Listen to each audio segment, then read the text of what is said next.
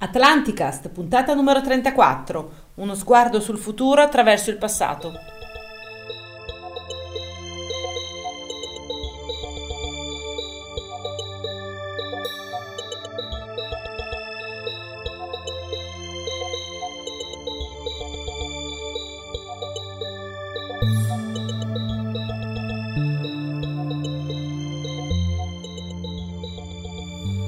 Un saluto lemuriano da Eugenio. E un saluto atlantideo da Paolo, ormai in procinto di andare in vacanza perché siamo qui. Io c'ho già le pinne, come il fucile e gli occhiali.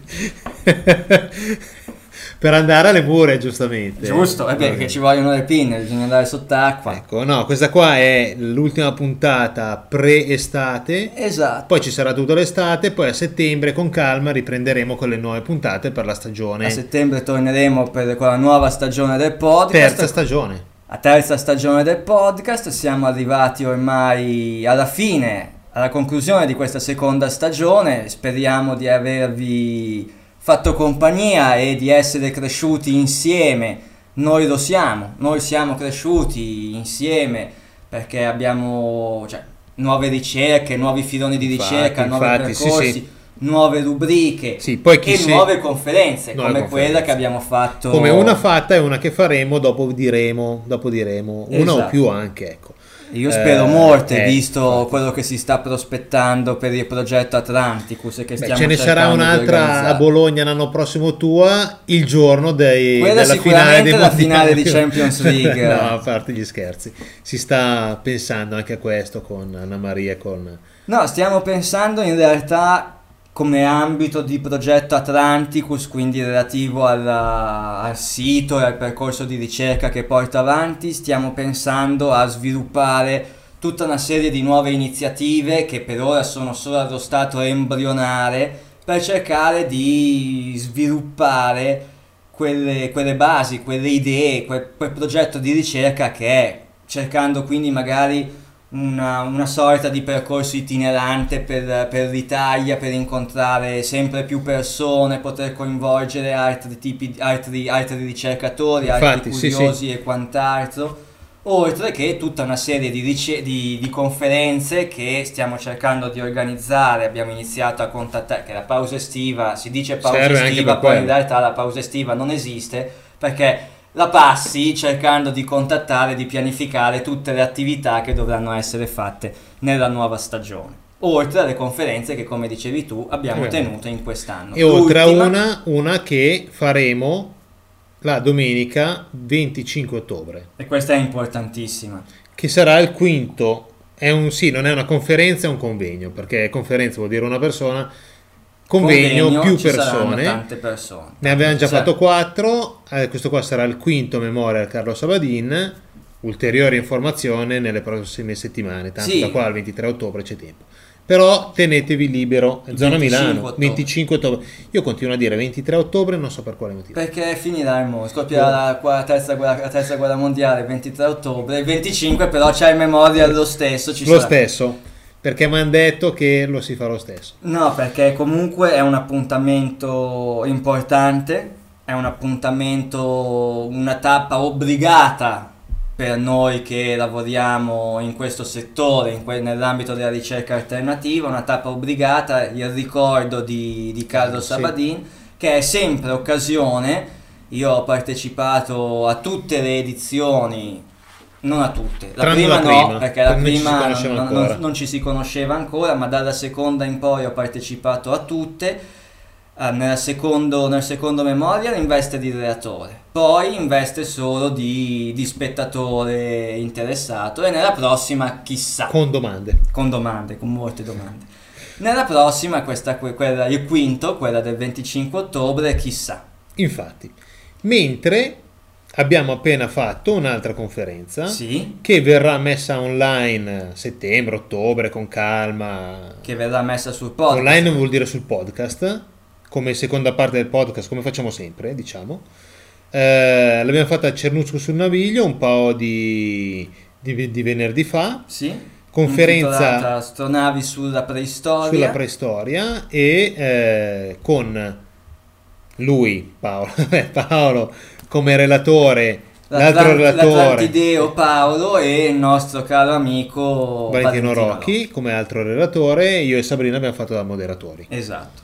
Abbiamo parlato di OPARS, abbiamo parlato di oggetti fuori dal tempo, di tante ipotesi, di tante teorie, e poi sono intervenuto io con la mia idea di Atlantide, che, di cui già avete avuto modo di conoscere attraverso sia il sito, attraverso il podcast, e comunque, come è prassi per il progetto Atlanticus, il PDF del mio intervento lo trovate disponibile nella sezione download del sito. Per cui quando ascoltate prendete, andate là, oppure se andate sul sito di Atlanticast, sì, dopo nella scaletta download, ci sarà. Esatto. Il link diretto a progettoatlanticus.net. Per cui di progetti per la prossima stagione ce ne sono tanti, ce ne sono fin troppi, e cercheremo di portare avanti tutto nel migliore dei modi possibile. Chiaramente il podcast ritornerà a settembre con nuove rubriche, con nuovi argomenti e con gli approfondimenti di quelle che sono le teorie che abbiamo cercato di portare avanti anche in questa seconda stagione. A partire dalle prime puntate di questa seconda stagione con il ritorno dei giganti, ti ricordi? Mi ricordo, Eugenio, mi ricordo. E quindi niente, vi salutiamo, vi auguriamo buone vacanze, sempre all'insegna della ricerca e del mistero, perché il punto fondamentale, il cuore di questa puntata sono tutte le seconde parti delle conferenze e delle interviste che abbiamo fatto sentire nelle puntate precedenti e che adesso Eugenio ci ricorda prima di... Allora, prima intervista a Valentino Rocchi, abbiamo fatto sentire la prima parte, adesso la seconda. Intervista a Andrea Bovo, abbiamo fatto sentire la prima parte un po' più ufologica, sì. La seconda parte è molto più archeologia misteriosa. Archeologia misteriosa nella zona della Tuscia, esatto. Con piramidi in quella zona, con la Stonehenge italiana, con altre cose che... È molto interessante, tra l'altro, il discorso. Decisamente interessante. La Stonehenge italiana è qualcosa che tra l'altro io non conoscevo, ho avuto modo di conoscerla grazie a questa intervista, grazie al nostro amico. Ed è molto significativa perché poi, come sentirete nel corso dell'intervista... ha una datazione particolare, allineamenti particolari che ritornano, che ricorrono anche in molti altri siti archeologici misteriosi che abbiamo trattato nel corso dell'edizione. E adesso la sequenza poi la vedremo, però oltre a queste due interviste ci sarà la seconda parte della conferenza di Rino Di Stefano su Majorana e sulla macchina della, non mi ricordo se è della raggio della morte, no, raggio della morte o raggio della vita, in alcuni casi lo chiamano anche così, raggio della morte, nel caso dell'intervento si parla di raggio della vita per i motivi che poi andremo a vedere conferenza che è stata fatta, mi sembra verso aprile, al CTA 102 di Bellinzago Novarese, dove ci sono praticamente ogni settimana diverse conferenze. Noi lì avevamo visto Enrico Baccarini, c'era stato Biglino, non eravamo riusciti ad andare perché avevamo altri impegni, sfortunatamente. Ci saranno i De Angelis nella stagione prossima, sì, a settembre. E forse non so a settembre, comunque quando riprende il calendario del CTA, per cui seguitelo il calendario del CTA. Ci sono conferenze molto interessanti. Magari capita anche qualcuno di vostra conoscenza. Speriamo. E basta, poi altre cose non abbiamo preparato, né libri né, no, in questo né altre caso cose, no, perché volevamo lasciare spazio, cioè abbiamo 2 ore tra interviste e volevamo cose, volevamo lasciare spazio, e poi io ho i bagagli pronti per cui non posso stare qua troppo. L'aereo per Atlantide, io Vimana per Atlantide mi aspetta. Altre cose interessanti da dire in questo periodo, a parte la Grecia, che quello che è successo è molto strano, guardatevi Manchurian Candidate, che sì, forse si capisce un po' di più, forse si capisce qualcosa. Io ho un po' questa impressione, allora io ci avevo creduto, avevo speso anche un hashtag, chi mi segue su Facebook lo sa, avevo speso un hashtag per questo tipo di... Finalmente si vince, no? No, era dedicato a Tsipras, sì. Perché comunque ci avevo creduto e tutto sommato... è successo qualcosa che ancora non mi è chiaro. Allora, non so se ne ho mai parlato, sì, penso di sì, ma ho delle sul blog e su Facebook del caso greco ne abbiamo parlato all'infinito quando c'è stato il discorso del referendum. Tsipras e Varoufakis hanno portato avanti, a mio modo di vedere, una strategia di contrasto ai diktat della Troica e a tutto quanto. Varoufakis in modo particolare, una bella partita a scacchi, una fantastica partita a scacchi con un'applicazione pressoché perfetta della teoria dei giochi e del dilemma del prigioniero, che sono due schemi studiati nelle facoltà di economia che conosco bene, eccetera eccetera, in teoria dei giochi, in quanto sono laureato in economia aziendale. Che lo si dica, che lo si dica. E teoria dei giochi, tra l'altro, come molti sanno, come si dovrebbe sapere, che è stata portata avanti, che è stata ideata da John Nash, che tra l'altro mi sembra è venuto a mancare recentemente. Ok, comunque avevano portato avanti Varoufakis in primo luogo questa strategia in maniera talmente egregia che effettivamente l'Unione Europea, la Troica, in quel momento era stata messa all'angolo. Perché, come ebbia a scrivere su Facebook, a quel punto l'Unione Europea non poteva fare nient'altro, cioè non poteva fare niente, qualsiasi cosa avesse fatto avrebbe sbagliato, perché se avesse concesso deroghe e quant'altro alla Grecia, allora doveva farlo anche per gli altri, allora qualsiasi paese d'Europa non si sarebbe potuto più sentire in dovere di rispondere alle esigenze di austerity, Italia compresa. Un governo italiano degno di tale nome sarebbe dovuto andare a Bruxelles a dire... Mi sta venendo da ridere. Sì, immagino il perché. Sarebbe dovuto andare a Bruxelles a dire: ma scusate, alla Grecia gli avete dato una deroga di 50 anni per pagare il debito e a noi ci rompete le scatole con la riforma delle pensioni, il mercato del lavoro e tutte le cose. Se invece avesse concesso l'austerity, la Grecia avrebbe detto: sapete che cosa c'è? Io dichiaro fallimento e voglio vedere poi la Deutsche Bank con i suoi derivati come fa a campare. Per cui l'Unione Europea era sotto scacco.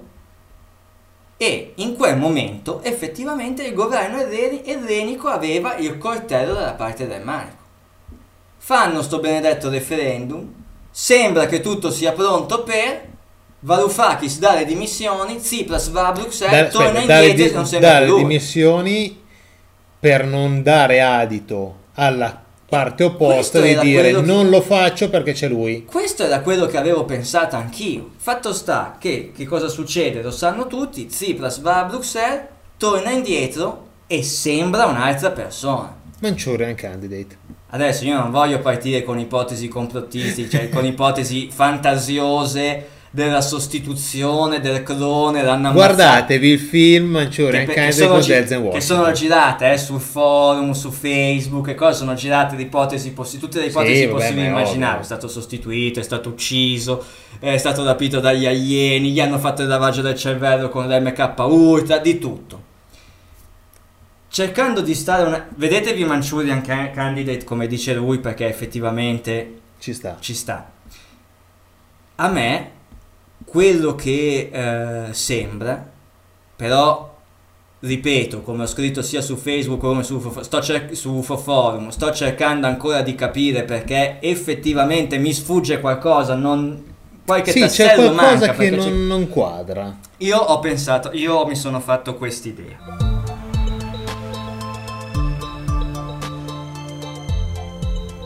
E uno dirà: che cosa c'entra questo con Atlantide, le civiltà antidiluviane, gli Elohim e tutto quanto? E adesso magari prima del passaggio alle conferenze vi butto questa chicca che potrebbe essere, ma ne abbiamo già parlato in realtà, che sarà o la causa della scomparsa mia e del podcast oppure comunque fatto sta che dopo tutto sto macello, dopo tutto sto casino, abbiamo assistito a uno scontro tra il Fondo Monetario Internazionale, che chiedeva il prolungamento, anzi che chiedeva la rinegoziazione del debito in Grecia, Ok. Tanto che se non ci fosse stata la rinegoziazione del debito in Grecia, il Fondo Monetario Internazionale non sarebbe intervenuto. Okay. Del tipo, il Fondo Monetario Internazionale interviene se e solo se la Grecia, invece di rimborsare il debito in 10 anni, potrà farlo in 50, oppure se il debito attuale della Grecia nei vostri confronti passa da 100 a 70 e gli stralciate il 30% del debito. Questo molto banalmente, sì, poi sì, è chiaro che i meccanismi dietro finanziari sono molto diversi e più complessi, ma neanche più di tanto.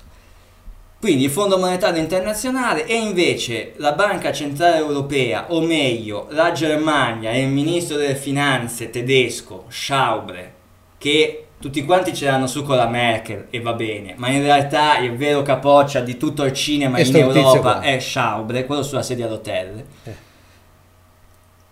E Schäuble che dice no, categoricamente no. Per cui abbiamo assistito a uno scontro tra titani, e non lo dico, lo scontro tra titani non lo dico a caso, tra il Fondo Monetario Internazionale e la Banca Centrale Europea e l'Europa, tra il Fondo Monetario Internazionale dollarocentrico e l'Europa e l'euro. Tutto questo quando? Leggerisimamente germanocentrico. Tutto questo quando? Quando i BRICS, Russia, Cina, India e compagnia cantante, hanno iniziato a diventare operativi a partire dal 7 di luglio. Sì, il BRICS, che cos'è? Per chi non lo sa, è l'antagonista del Fondo Monetario Internazionale. Fondamentalmente sì.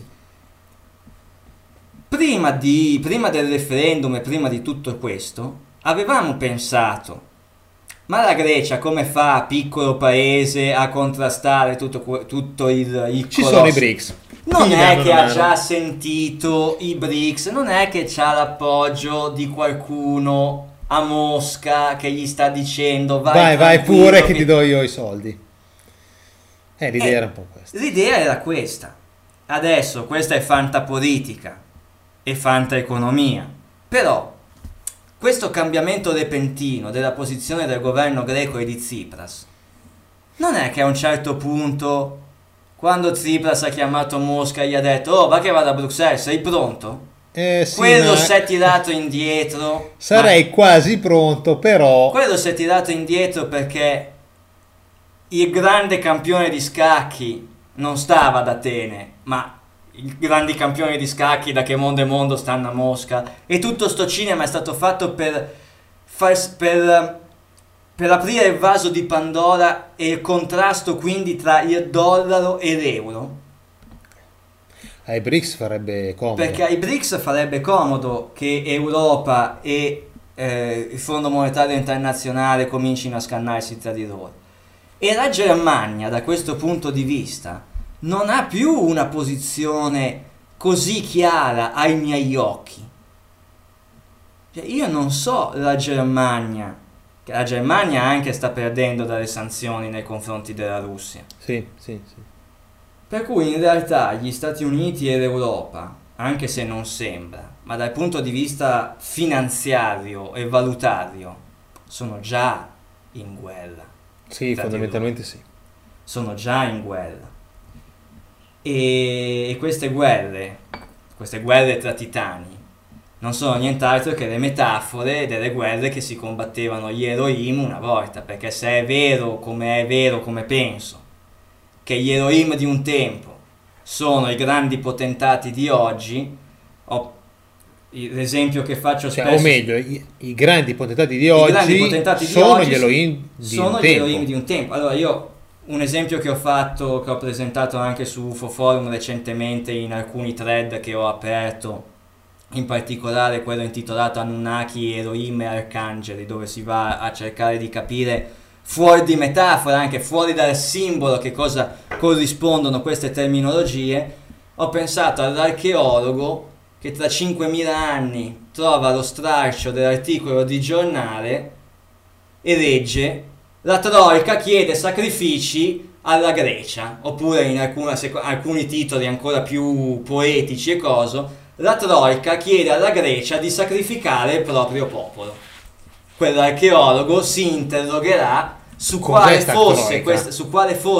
sia questa divinità malefica, malvagia. Mostro a tre teste. Esatto, la divinità, la Troica, l'Elohim Troica, che chiede al greco di sacrificare il suo primogenito. Sì, ci sta come ragionamento, ci sta come ragionamento. Io lo vedo anche come, in parallelo, un qualcosa di più fisico e fantascientifico attuale, ovvero chi era a capo degli Elohim dei tempi è ancora a capo della piramide, quello sicuramente, attuale. Quello sicuramente, ma quello che penso io è che Elohim sia più un nome funzionale. Sì, sì, quello che... sì, quello sì, però dietro al nome funzionale ci sta, nome funzionale ci sta sicuramente, tra parentesi, Anunnaki o Anunnaki o Nefilim o quella stirpe aristocratica antidiluviana che come dire, che continua, che prosegue nella sua discendenza fino a oggi. Bene, bene, dai. Questi saranno i temi probabilmente che svilupperemo a settembre, ottobre, novembre e via. E anche nel prossimo libro che sto cercando di scrivere, sempre che me lo facciano fare. Terzo o secondo? No, terzo. Perfetto, il secondo c'è già. Il secondo c'è già. Ed è Viaggio nell'Enigma, volume 1, perché ho già pensato volume 1, perché ci sarà il volume 2 e il volume 3. Perfetto, perfetto. Disponibile dove? Se vai su Progetto Atlanticus? Allora, se vai su Progetto Atlanticus ci sono tutti i link, ma se vai su www.genesidiunenigma.it, lì c'è la sezione come acquistare sia un... Esatto. Sì, poi vai nel link e trovi sia il Genesi di un Enigma, che è il primo, sia il Viaggio nell'Enigma, che è il secondo. Perfetto, salutiamo tutti infatti abbiamo già detto tutto quello che dovevamo dire praticamente. Adesso sentirete Valentino Rocchi, Andrea Bovo e Rino Di Stefano con domande finali, perché c'è tutta la sua parte della conferenza più le domande delle persone che erano lì, che io ho voluto lasciare perché erano molto interessanti, per quello. E un saluto Lemuriano da Eugenio, buone vacanze, un saluto Atlantideo da Paolo, buone vacanze a tutti, riposatevi perché il 2016 sarà molto intenso. Sì, sì, sì.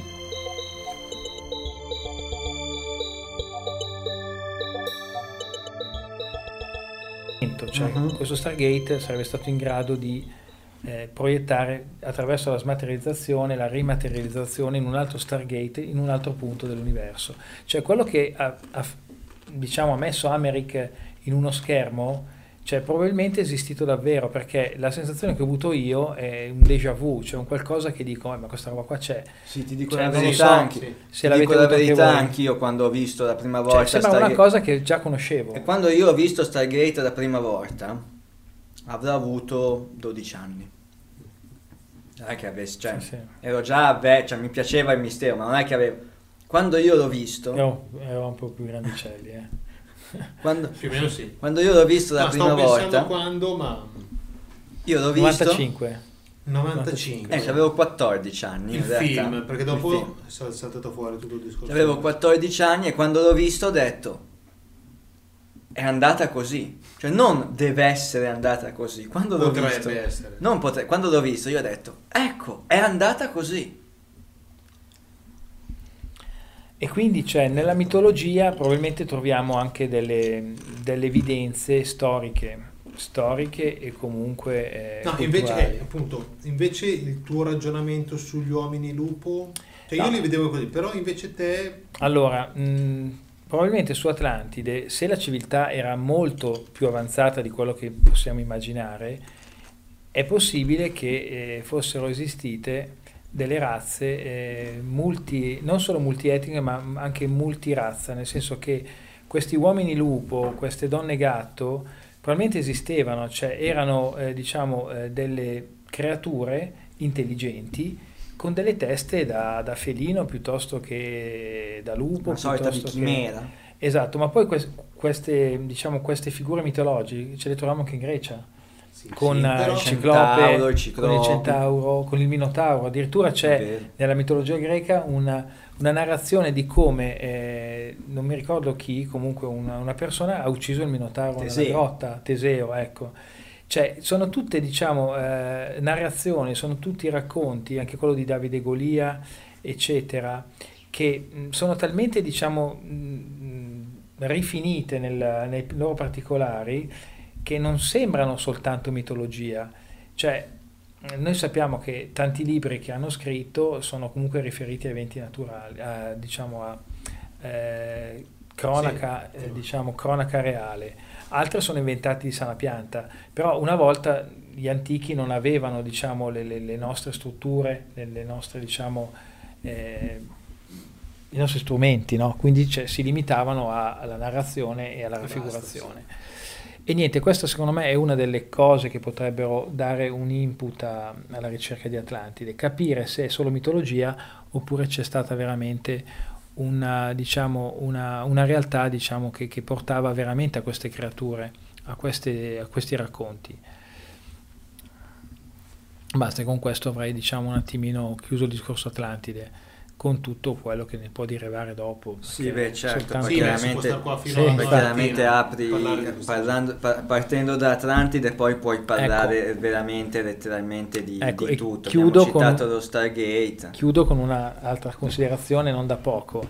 L'ho sentita stasera su Focus, però già la conoscevo, che è come mai diciamo nelle camere sotterranee e nelle grandi gallerie, quelle che ci sono a Luxor, in Egitto, ad Endera, eccetera, in altri posti, ci sono dei graffiti, dei geroglifici perfettamente conservati, con i colori naturali, fatti al buio. Quando, allora, hanno detto che avrebbero utilizzato delle lampade ad olio, ma la lampada ad olio aveva bisogno di ossigeno, lì ossigeno non ce n'era, e avrebbe creato dei problemi enormi. Avresti visto anche tracce, esatto, di fuliggine piuttosto che qualsiasi non altro. Solo, e questa è una cosa che ho, diciamo, verificato io, che nessuno mi ha detto, ho visto che la vernice non si poteva toccare, l'ho toccata, la vernice, l'azzurro, il rosso, il nero di queste, diciamo, raffigurazioni interrate sono perfette, hanno 5.000 anni.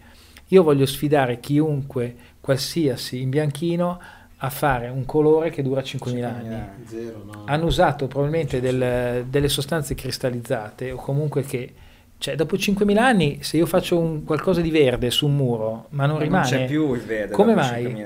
Hanno usato comunque delle tecnologie, hanno usato dei pigmenti. È strano che queste domande non se le pongano, infatti, gli stessi. Detto, come mai hanno 5.000 anni questi colori non sono ancora estinti? E come mai si trovano in punti dove, cioè, comunque sono bui e non c'era l'elettricità? No, soprattutto ditemelo come hanno fatto, che lo faccio anche a casa mia, che così non devo imbiancare ogni 3 anni. Qua non si parla di Atlantide, ma si parla della quarta, quinta dinastia, quindi sì. 4-5.000 anni fa.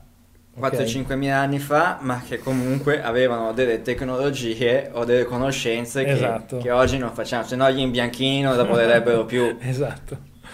E forse è per quello che non dicono qual è il segreto di quelle pitture. No, c'era stato il tentativo di spiegarlo attraverso i giochi di specchi. Sì, hanno detto che per proiettare la luce peccato che dopo il terzo specchio non arrivava più un filo di luce. Quindi, se tutti i tentativi che hanno tentato, appunto, sono falliti, l'unico tentativo che rimane ancora è che avessero la luce elettrica, come, esatto, la lampada di Dendera, sostanzialmente, sì, esatto, e magari una luce elettrica non tirata dai fili, ma, esatto, alla Tesla. Ma da Tesla, sì, alla maniera di Tesla, cioè, come la pila di Baghdad, cioè con, esatto, praticamente elettrolisi, che praticamente era, diciamo, portatile, tipo una batteria, esatto, sì, era una pila, esatto, una pila da batteria, sì, sì. E con quello loro facevano tutte le loro raffigurazioni, e quindi a maggior ragione utilizzavano delle lampade comunque a energia elettrica o indotta, disegnavano con dei pigmenti che duravano nel tempo per disegnare soltanto delle cose che si inventavano, sì, certo, cioè, mi sembra strano, no? No. L'altro argomento che avevamo tirato fuori era John Titor. Allora, prima ti diciamo, io non ho idea, nel senso che io l'ho sempre vista dal di fuori e non mi sono mai fatto un'idea ben precisa su chi è, chi non è, è vero, non è vero. Guardavo, leggevo, ma non, come si può dire, non come se fosse un libro di fantascienza, ma come se fosse un libro, e però senza ragionare sulla veridicità o meno. Allora, ti dico come la penso io, E dopo tu ci racconti. E dopo tu ci dici come la pensi tu.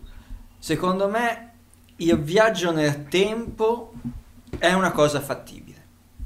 Perché pensando all'ipotesi del multiverso, dove quindi esistono n dimensioni parallele, quindi n continuum spazio-temporali, e pensando all'idea di universo orografico o universo come simulazione, pensiamo a quando giochiamo alla PlayStation, che facciamo la missione. Quando siamo davanti a una missione difficile, solitamente cosa facciamo? Salviamo.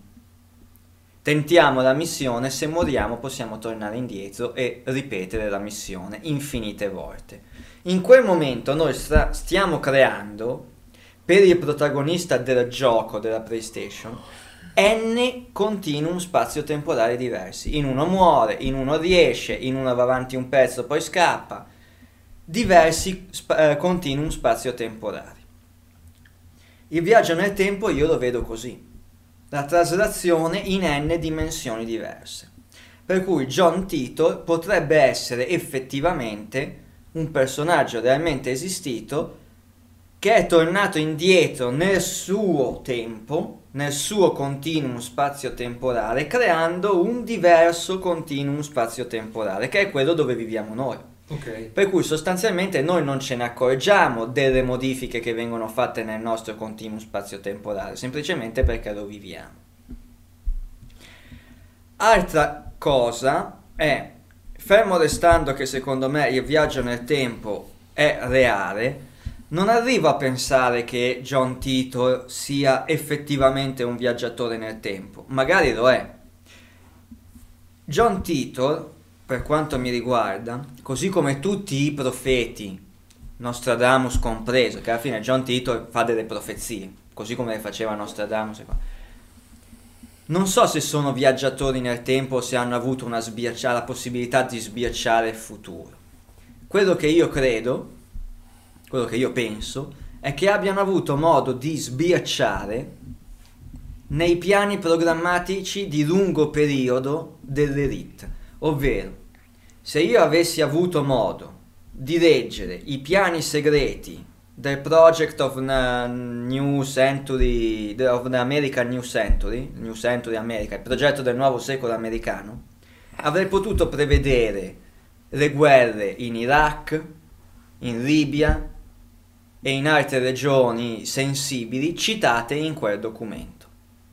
Per cui se John Titor avesse avuto la possibilità di conoscere che cosa il potere, di che cosa i vertici avessero in mente di fare, avrebbe potuto realizzare delle profezie, che poi non si sono avverate perché i piani di lungo periodo subiscono delle modificazioni nel corso d'opera. Io faccio il budget della mia azienda all'inizio dell'anno, a metà anno faccio il forecast perché il budget non lo raggiungerò mai. Quindi il mio piano si modifica leggermente, l'obiettivo rimane quello. Cioè tu praticamente pensi che lui in realtà non sia stato un viaggiatore del tempo, ma una persona nel nostro tempo che ha avuto accesso ai progetti della grande elite, sì, che prevedevano determinate informazioni. Sì, questo è possibile, però siccome tu stesso hai detto che sono possibili viaggi nel tempo, sì, io mi riallaccio alla tua teoria iniziale. Cioè, per spiegare che i viaggi nel tempo sono, diciamo, fattibili, basta pensare a una situazione dove una persona impila dei dischi, come, non so se avete presente quelle confezioni di CD dentro impilati. Sì, sì, sì, sì, sì. Se tu impili i CD uno dopo l'altro, tu hai sotto magari 200 CD, ma vedi sempre dall'alto, vedi sempre l'ultimo. Sì. Quindi cosa vuol dire? Che tu vedi il primo e non vedi gli altri, però c'è la possibilità di andare a prendere quelli sotto. Mm-hmm. E quindi praticamente il tempo è come se fossero questi CD. Ogni secondo si impila sopra il successivo. Quindi tu vedi soltanto l'ultimo, ma tutti gli altri non sono spariti. Non li vedi, ma esistono. Certo. Quindi tu è possibile che in un qualsiasi momento vai a prenderti un CD che sta sotto. Può essere il 50° o il 100°. E questa è la concezione del viaggio del tempo. Okay. Cioè tu puoi andare sotto questi CD, andare indietro nei secondi, nei minuti, nelle ore, nei giorni, nei mesi, negli anni e nei secoli addirittura indietro, utilizzando un'alterazione del campo elettromagnetico e della stessa dinamica degli spostamenti nello spazio. Cioè, quindi spazio e tempo si possono alterare. Noi siamo lontani ancora da questa concezione, probabilmente gli alieni, civiltà più avanzate di noi, eccetera, sono in grado di farlo, e per loro è come se tu, non lo so, devi attaccare i cavi della batteria, perché quando non ti parte la macchina sai perché passa la corrente. Quindi queste civiltà hanno la concezione dei viaggi nel tempo e dello spazio nella stessa misura in cui tu hai la concezione di poter avviare una macchina, cioè una cosa normale, come per loro è normale. Quindi cosa significa? Che io non so se la storia di John Titor è vera o no. Secondo me i viaggi nel tempo, nello spazio e nel tempo sono possibili attraverso l'alterazione di questi campi magnetici. Quindi, e questo si vede anche in alcuni libri, in alcuni film, dove si vedono delle persone che creano un campo elettromagnetico intorno ad un dispositivo, un meccanismo, un macchinario. Questo meccanismo comincia a ruotare, si vedono... C'è un film che ho visto, mi ricordo che questo qua vedeva il sole, il giorno e la notte, cioè proprio velocissimi, ed erano tutti i giorni che andavano indietro, fino a che si è trovato negli anni 30, 20, eccetera, dopo un viaggio durato qualche minuto, qualche ora. Cioè è un vero e proprio viaggio, dove tu vedi i giorni che ti passano velocemente e tu vai indietro nel tempo. E ti vai a vedere tuo nonno, tua nonna. A me eccita anche l'idea di potermi trovare 50 anni fa davanti ai miei parenti con le scarpe da tennis, col telefonino, a tirarmela un po' per vedere le facce stralunate. Gli occhi degli antichi. Il problema è che poi, quando tu vuoi tornare nel tuo tempo, la possibilità di perdersi c'è. Ed è quello che probabilmente è successo a Titor. Se Titor è tornato indietro poi nel suo tempo, non si è più ritrovato, perché lui, avendo modificato la sua stessa linea spazio-temporale, ha modificato anche gli eventi da cui sarebbe originato. Non so, è un discorso un po' strano come... Ma quella dimensione da dove lui è partito, quel continuum spazio-temporale, continua.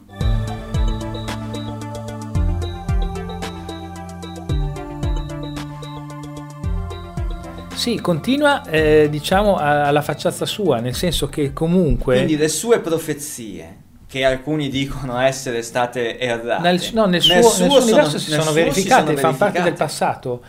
Lui, in realtà, cosa ha fatto? È tornato indietro nel suo stesso tempo, da cui era originato il tutto, e ha modificato creando un ramo diverso, una deviazione. Sì, è come un ramo che ad un certo punto devia e forma un altro ramo. Là la storia continua.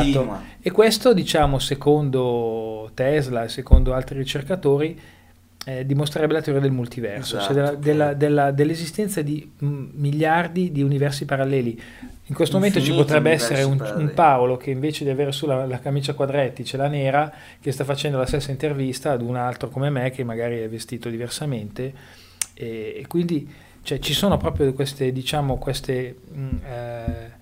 sincronizzazioni tra diversi universi che poi si incrociano. Questo potrebbe spiegare anche perché alcuni déjà vu, alcuni sogni, alcune profezie, eccetera. Come se fossero tante sessioni di gioco salvate una accanto all'altra. Esatto, la stessa cosa comunque mi fa pensare come mai, cioè, questo John Titor abbia previsto alcuni fatti che si sono verificati, altri no. Cioè, questo potrebbe spiegare... proprio perché probabilmente, per come l'hai interpretata tu la faccenda, perché modificando determinate cose o anche semplicemente rivelandole, raccontandole, le ha impedite. Sì, anche se fosse tornato indietro dicendo l'11 settembre crolleranno 2 torri a New York perché si schiantano con 2 aerei, magari qualcuno avrebbe detto: cazzo, ci avevo già pensato io, forse allora cambiamo piano, cambiamo progetto, cambiamo idea. Forse è semplice rivelarlo in questo continuum spazio-temporale. Ha modificato le cose. Lui aveva previsto, se non erro, la guerra civile negli Stati Uniti. Beh, però, nella sua storia è successo nel momento in cui... Secondo me la sono spostata, perché qualcosa sta succedendo. Anche secondo me la sono spostata, siamo già sulla linea dove dove qualcosa sta succedendo, comunque se succederà qualcosa, siamo in una situazione limite dove la civiltà sta collassando, potrebbe andare avanti 1 anno, 2 anni, 10 anni, ma qualcosa succede. Sì, no, quello sono convinto. Sì, anch'io. C'è da dire però che quando hanno cercato i familiari di John Titor non hanno trovato niente, sono andati in Florida dove lui sarebbe nato, non hanno trovato nessun John Titor, non hanno trovato i suoi familiari. Quindi i casi sono due: o il nome è inventato perché non volevano, non si è voluto, rendere pubblica questa persona, o è una bufala. Adesso io non so se è una bufala, io credo nel viaggio nel tempo e credo nella possibilità che poi lui sia esistito davvero, che sia un millantatore piuttosto che un time travel, questo non posso saperlo. Secondo me lo è stato, però non è esclusa neanche la bufala, effettivamente, se non ci sono tracce. O è stato pianificato tutto bene? Magari era come l'idea, quella di aver voluto, cercato di raccontare qualcosa che lui aveva visto, e per non essere, come dire, sbugiardato, sbuffalato o peggio, si è ideata l'idea del viaggio nel tempo. Cioè alla fine, se io sapessi che fra 1 anno è previsto che qualcuno ha deciso che sganciano la bomba atomica su New York per far scoppiare la 3ª guerra mondiale. Non è che posso presentarmi dicendo io so perché ho visto, ho letto e so perché me l'hanno raccontato X che tra 1 anno scoppia la 3ª guerra mondiale. Perché se no, chiaramente, o faccio una brutta fine, certo, sì, sì, o comunque non mi crede nessuno. E allora cerco di raccontarla in altra maniera. Ma ci sono, avete visto le foto di una tizia negli anni 30 col telefonino? Sì, sì, l'avevo vista, però non mi ricordo dove. E c'è un altro che sembra un nano con un naso gigantesco, piccolino. Che non si avevo visto il video, avevo visto il video, sì, sì, sì. E poi ce n'è un altro. Ce n'è uno che sembra che stia telefonando. Sì, esatto. C'è anche una donna negli anni 30 con un telefonino. E poi c'è un tipo con una specie di Moncler. Sì. L'hai visto? Sì, negli anni 20 con una specie di cosa. Beh, ci sono anche quelle foto che quelle sono anch'esse sconvolgenti, e non so, vabbè, chiaramente lì il dubbio rimane sempre, che se sono vere, se sono fotomontaggio, se sono cose. Non so se ti è mai capitato di vederle. Quelle dove praticamente ci sono alcuni personaggi famosi di oggi, ma non perché sono famosi, ma perché chiaramente sono quelli più riconoscibili e quelli dove c'è più materiale fotografico, comparate con delle immagini, delle fotografie scattate 1 secolo fa, 2 secoli fa alle celebrità, al conte del tempo, al nobile del tempo che veniva ritratto, che sono praticamente uguali. Sì. C'è per esempio la foto di Nicolas Cage che è uguale, sputato, a uno che è vissuto nel 1820. Sì, ma è identico? Sì, sì, ma cioè, se tu le guardi, sì, se tu le guardi dici è lui. Dice Nicolas Cage che sta facendo un film ambientato nel 1820. Insieme a cloni, proprio, secondo voi? Possono essere cloni? Non lo so, se sono cloni o se time traveler. O se sono Anunnaki che vivono in eterno e quindi cambiano identità. Avete saputo la storia del conte di Saint-Germain, che sarebbe un personaggio che praticamente non invecchia mai?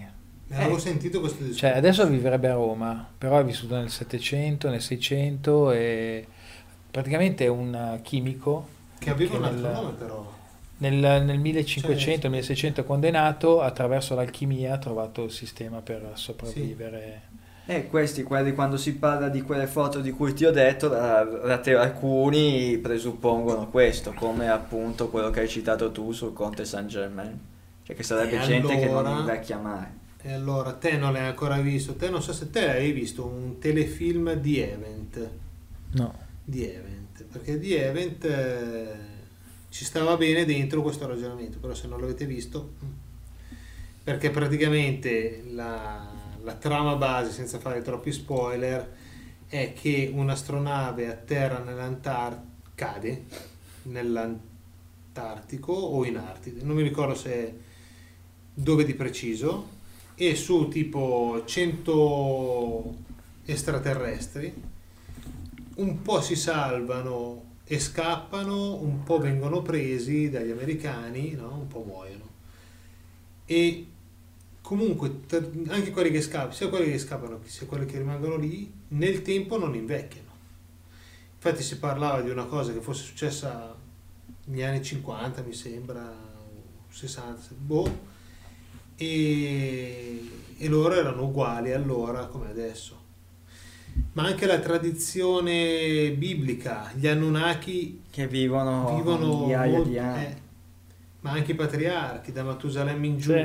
Poi dopo si è persa questa parte di ereditarietà Anunnaka, però all'inizio c'era un po' questo ragionamento. E comunque, tornando ai viaggi nel tempo,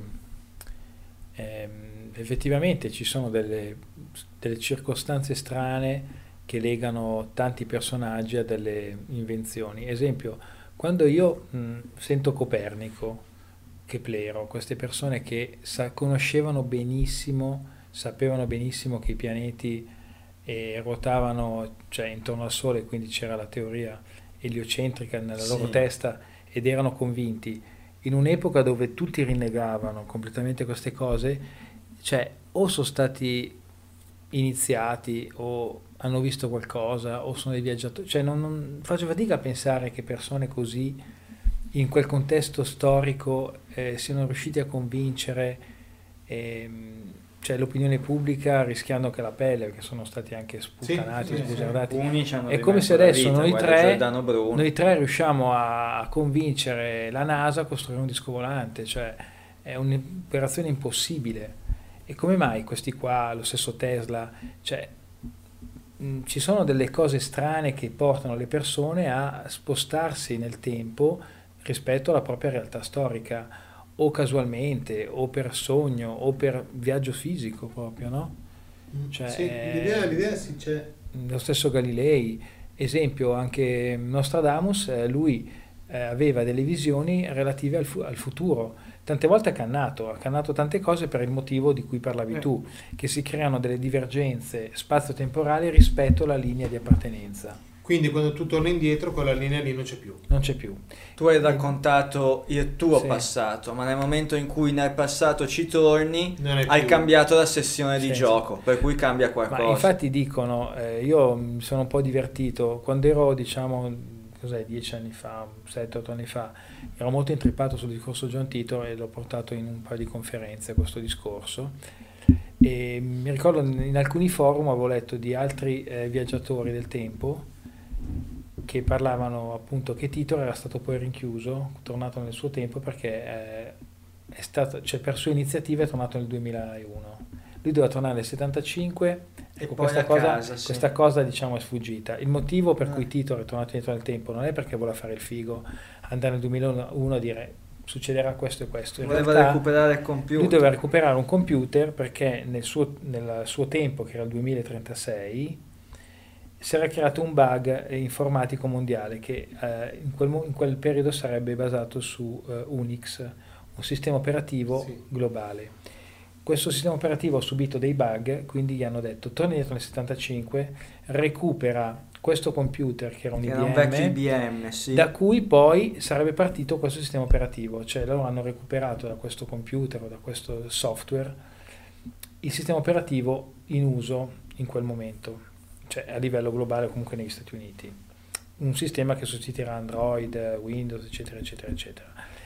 Lui ha fatto la sua missione, ha preso questo computer, che poi ho visto le foto, sembra nuovo, tolto dall'imballo, e questa cosa mi ha un po' sconvolto, perché un computer che è del 75, che trovi soltanto se lo trovi sporco, comunque non funzionante o in pessime condizioni, lì era tirato fuori dalla scatola. Lui ha fotografato il computer, ci sono in giro in rete, questo computer, come se l'avesse preso nel 1975. Ed è fuori produzione da decenni, da almeno 20 anni, 30 anni.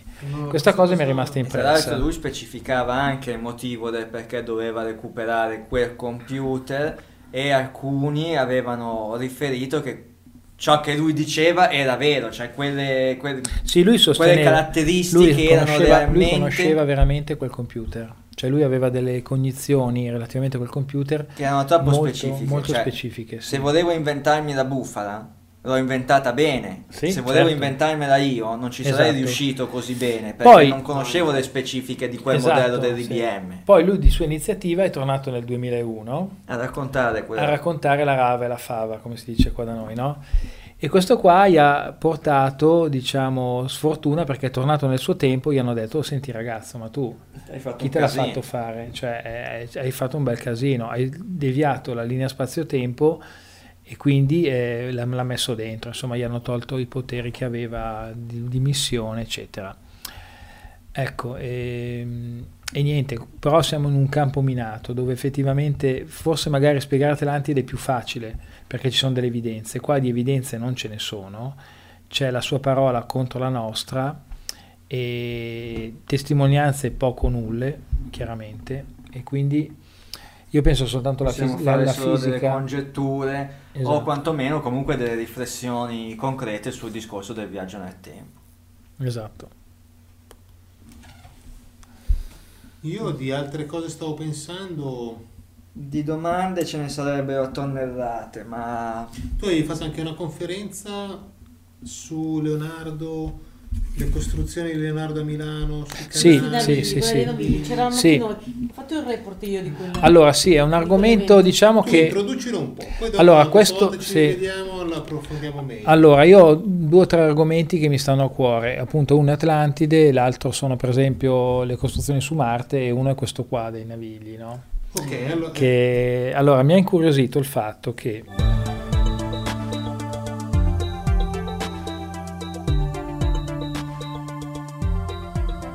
io praticamente anche qua mi sono, diciamo, informato per i fatti miei, senza che nessuno mi avesse detto guarda che i navigli forse, diciamo, hanno qualcosa di strano. Ho saputo, cioè, la storia dice che i Romani erano dei grandi costruttori anche di corsi artificiali, no? Okay. Hanno deviato alcuni fiumi quando qua, diciamo, c'erano i Romani. Adesso non mi ricordo, mi sembra Virgilio, un altro, diciamo, degli imperatori romani, aveva riuscito a deviare, mi sembra non mi ricordo quale fiume, adesso sono passati un po' di anni, comunque aveva deviato il corso di un fiume attraverso un sistema di dighe, nel nord. E quindi, come anche per esempio nel Colosseo, avevano fatto un sistema fognario molto, a Roma hanno fatto un sistema fognario, diciamo, molto preciso, e nello stesso Colosseo c'era un sistema di riempimento del fondo, sapevi? No, praticamente il Colosseo si riempiva d'acqua per fare delle battaglie navali, dei giochi d'acqua, così, ed era controllato da un sistema di valvole idrauliche metalliche, cioè proprio le nostre valvole. E quindi anche poi non solo il Colosseo era una tensostruttura, adesso quello che vediamo è uno scheletro, è, diciamo, soltanto la metà, perché l'altra parte è stata distrutta ed è anche, diciamo, tutta rovinata. In origine era praticamente un anfiteatro bellissimo, cioè con delle strutture levigate, cioè preciso, e aveva anche una tensostruttura, qualcosa che riparava, sì, tipo quello di San Siro, cioè simile, si apriva e si scopriva, con un sistema, diciamo, penso semimeccanico, e lo stesso anche per quanto riguarda la pavimentazione che si riempiva d'acqua. Io sono stato non solo al Colosseo, ma sono stato anche nell'anfiteatro di Pola in Croazia, che è fantastico, è tutto autoincastrato, cioè è qualcosa che, ripeto, come il discorso delle piramidi, non siamo in grado noi di fare una roba così. C'è l'anfiteatro di Pola, come tanti anfiteatri, è tutto incastrato, non c'è un cemento, non c'è niente. Pazzesco. E allora qua mi sono ricollegato al naviglio, perché i navigli sono perfettamente lineari, cioè non deviano neanche di 1 millimetro, e inoltre hanno una pendenza costante del 0,5% che permette di defluire. Allora, se è stato costruito nel Medioevo, come avrebbero potuto costruire con i picconi e le vanghe un corso d'acqua con milioni di metri cubi di terra asportati? E poi non solo, per renderlo così, cioè va impermeabilizzato, quindi si tratta di creare delle pareti ignifughe dove non passa l'acqua, quindi impermeabilizzarlo, non soltanto cemento, ma anche qualcosa nel cemento stesso che non permetta, diciamo, come potrebbe essere catrame, cristallizzante, che... Fare un canale così adesso per noi è una bella impresa, figurati con i picconi, le vanghe, eccetera. E infatti poi... Anche perché stiamo parlando di chilometri e chilometri. Ecco, diverse strutture, diversi ricercatori pensano che sia di epoca romana il naviglio. Non solo, ma se tu vai a Monza, nel Ponte dei Leoni, che ci sono su queste, diciamo, queste raffigurazioni che erano tipicamente romane. Cioè, qua c'erano i Celti romani, qua nel nord, e hanno costruito tantissime ville. Quindi i navigli sarebbero stati creati da... Allora, i navigli, almeno diciamo... il naviglio della Martesana, il naviglio pavese, altri corsi d'acqua. Spieghiamo un attimo che cosa sono i navigli, magari al pubblico che non è di Milano. Allora, i navigli sarebbero sono dei corsi, dei canali artificiali costruiti ufficialmente in epoca progettati da Leonardo da Vinci e costruiti in epoca tardo rinascimentale, diciamo in epoca moderna, diciamo dalla fine del Rinascimento, quindi si parla del 1700-1800 in poi. Però analizzando come sono strutturati, cioè quindi con una linearità perfetta, una pendenza costante e soprattutto un trattamento ignifugo, non c'è coerenza rispetto alle tecnologie del 700, dell'800, dove non c'erano, diciamo, delle tecnologie mirate a costruire dei corsi d'acqua di questo tipo. Invece ha più coerenza se pensiamo con gli acquedotti romani. Esatto. Perché l'acquedotto romano era lineare. Attenzione, però ci sono delle evidenze che parlano che comunque i lavori sono stati fatti in epoca medievale e premoderna. Sì. Allora, secondo la mia teoria, questa è la mia teoria secondo, diciamo, i pochi studi che ho fatto, questi corsi d'acqua sono stati costruiti in epoca romana. Potrebbe essere l'anno 0 come il 200, come il 200 a.C., comunque più o meno in epoca romana. Poi, quando sono avvenuti i Longobardi, cioè qua gli Unni nel III, IV, V secolo a.C., che la civiltà romana è scomparsa, sono stati abbandonati, quindi poi in epoca feudale erano praticamente dei corsi d'acqua pieni di erbacce, di terriccio, abbandonati a se stesso. Poi dopo 7, 8, 9 secoli, in epoca rinascimentale, hanno detto ma abbiamo qua dei corsi d'acqua romani che sono dei cadaveri, sono dei ruderi, li rimettiamo a posto. Allora a quel punto ci sta che con squadre di operai di migliaia di persone si siano coordinati per strutture un qualcosa praticamente per fare un restyling, cioè li hanno diciamo pitturati, li hanno puliti, li hanno rifatti, però diciamo la base, l'alveo, la struttura era preesistente all'epoca medievale. Cioè, e queste cose qua poi le ho ritrovate in alcuni libri dove si parla dei navigli in epoca romana, addirittura. Quindi si parla che i navigli appunto c'erano già in epoca romana. Ecco, da quello che posso capire i romani utilizzavano delle tecnologie, cioè conoscevano l'uso della tecnologia, probabilmente relativamente a una nicchia di conoscenze, perché poi tenevano la maggior parte della gente alla merda, scusate il termine. Erano però anche i capi avevano già comunque questa tipologia di conoscenze. A me altre cose al momento da chiedere non ne vengono in mente. No, abbiamo fatto una bella chiacchierata affrontando tutta una serie di temi che poi, come sempre, anche per come impostiamo noi le nostre ricerche, parti da un punto, arrivi da tutt'altra parte, ma scopri che comunque tutti i punti sono collegati tra di loro. Sì, direi che per oggi possiamo liberare il nostro graditissimo ospite. Farlo tornare a casa. Esatto. No, comunque vi ringrazio dell'opportunità che mi avete dato di trasmettere queste nozioni, queste conoscenze per chi vuole, diciamo, arricchire la propria, diciamo, conoscenza. Chi invece non ci crede o non è interessato non è obbligato a, diciamo, assorbirsi il malloppone, cioè questa è una cosa a libero arbitrio. Niente, io chiaramente ho piacere a stare in compagnia con voi, a parlare di queste cose, perché come sapete anche voi non si può parlare nel lavoro con colleghi, amici, anche parenti, quindi benvengano queste situazioni. Vi ringrazio. Colgo l'occasione allora per ricordare il nostro consueto appuntamento mensile, quello del giovedì del mistero, dove appunto cerchiamo di portare avanti questo tipo di chiacchierate come quella che abbiamo fatto questa sera con Valentino. Ringraziamolo ancora e ci salutiamo. Ok, grazie a voi.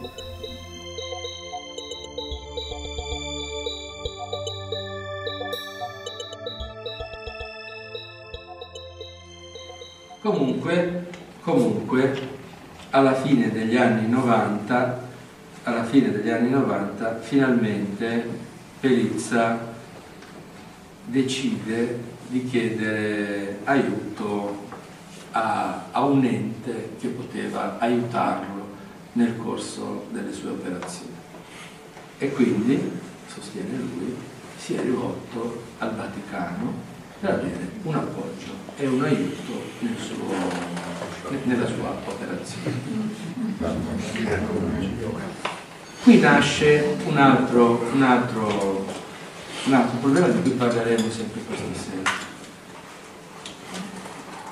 Lui non aveva mai spiegato l'origine della sua macchina, non aveva mai detto, perché aveva lasciato che passasse una leggenda così di un soldato tedesco durante la seconda guerra mondiale che in ritirata sarebbe passato da Chiari, dove lui viveva, e che quindi avrebbe affidato questa macchina al primo che gli era capitato intorno, che sarebbe stato un giovane, e avrebbe affidato questa macchina a questo giovane che poi sarebbe stato Pellizza.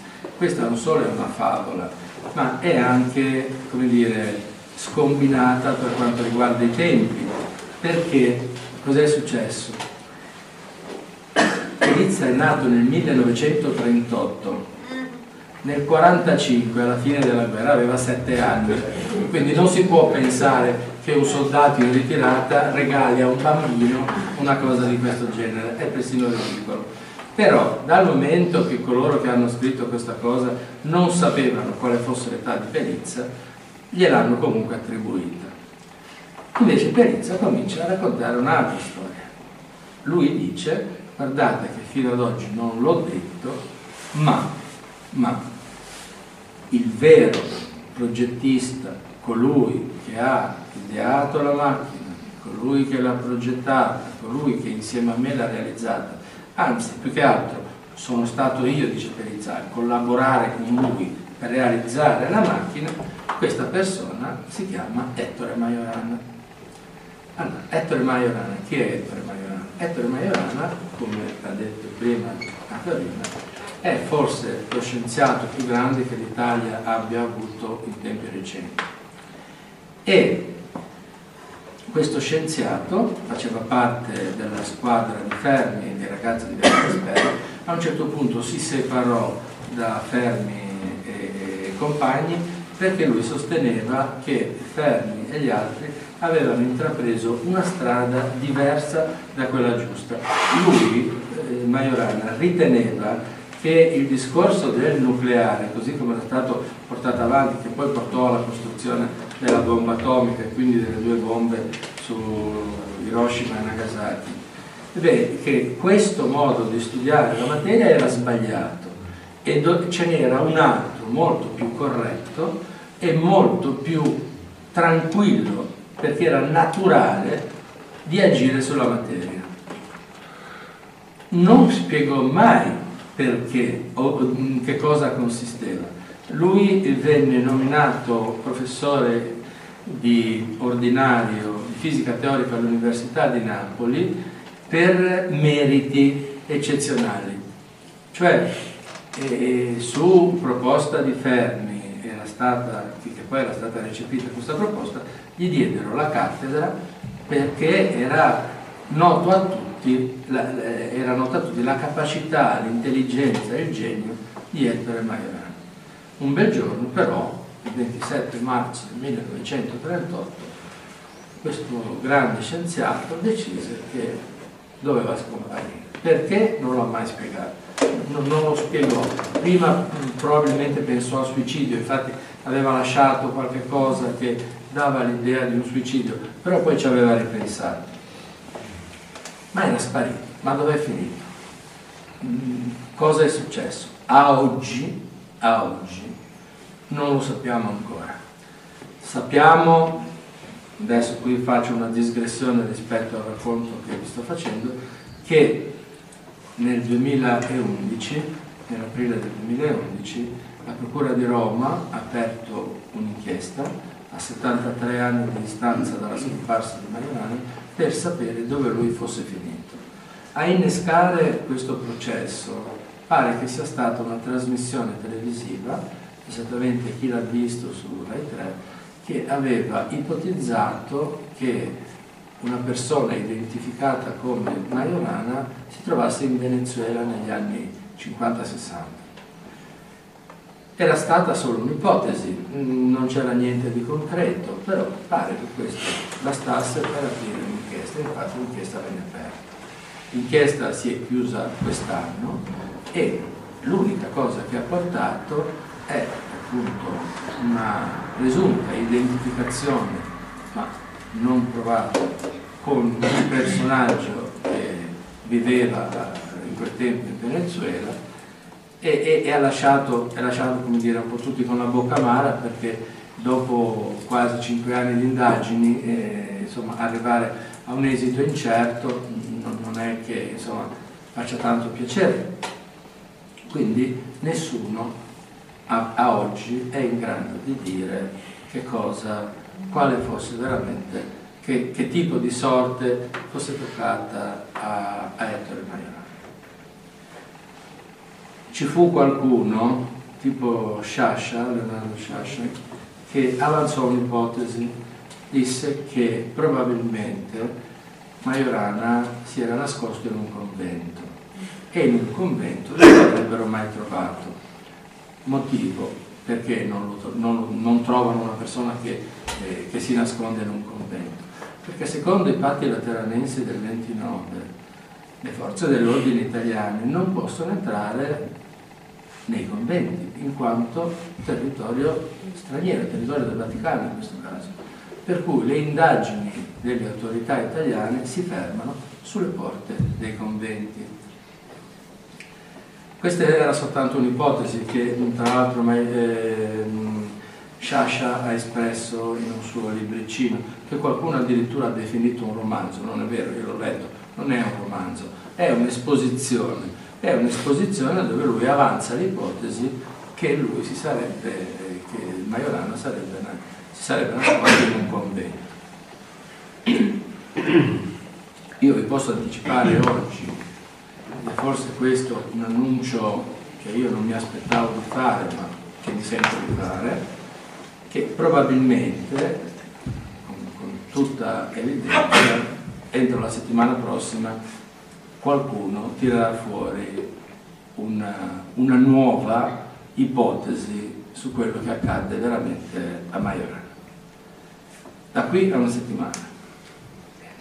Questo è quello che attualmente mi sento di dire, poi magari ci sarà un'altra occasione per riparlarne, però diciamo che con quello che sta succedendo adesso è probabile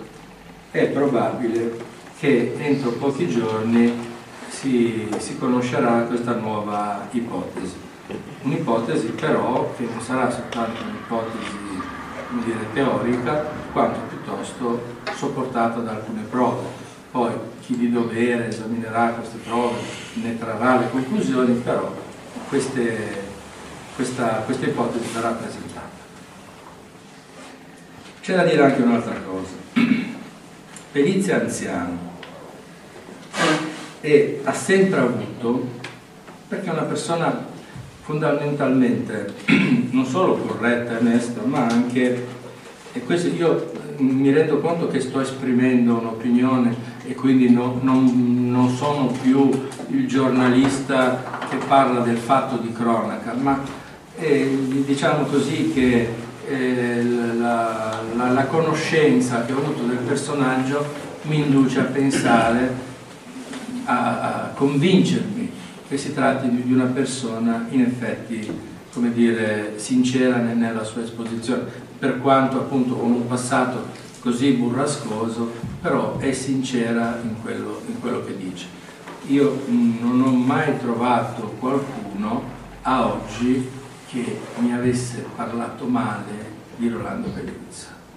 È una cosa strana, perché di solito ognuno di noi ovviamente lascia una certa impressione agli altri, c'è chi ti giudica positivamente, c'è chi ti giudica negativamente, dipende sempre dalle opinioni, però è difficile che quasi tutti la pensino allo stesso modo su un determinato personaggio. Su di lui i pareri sono abbastanza univoci.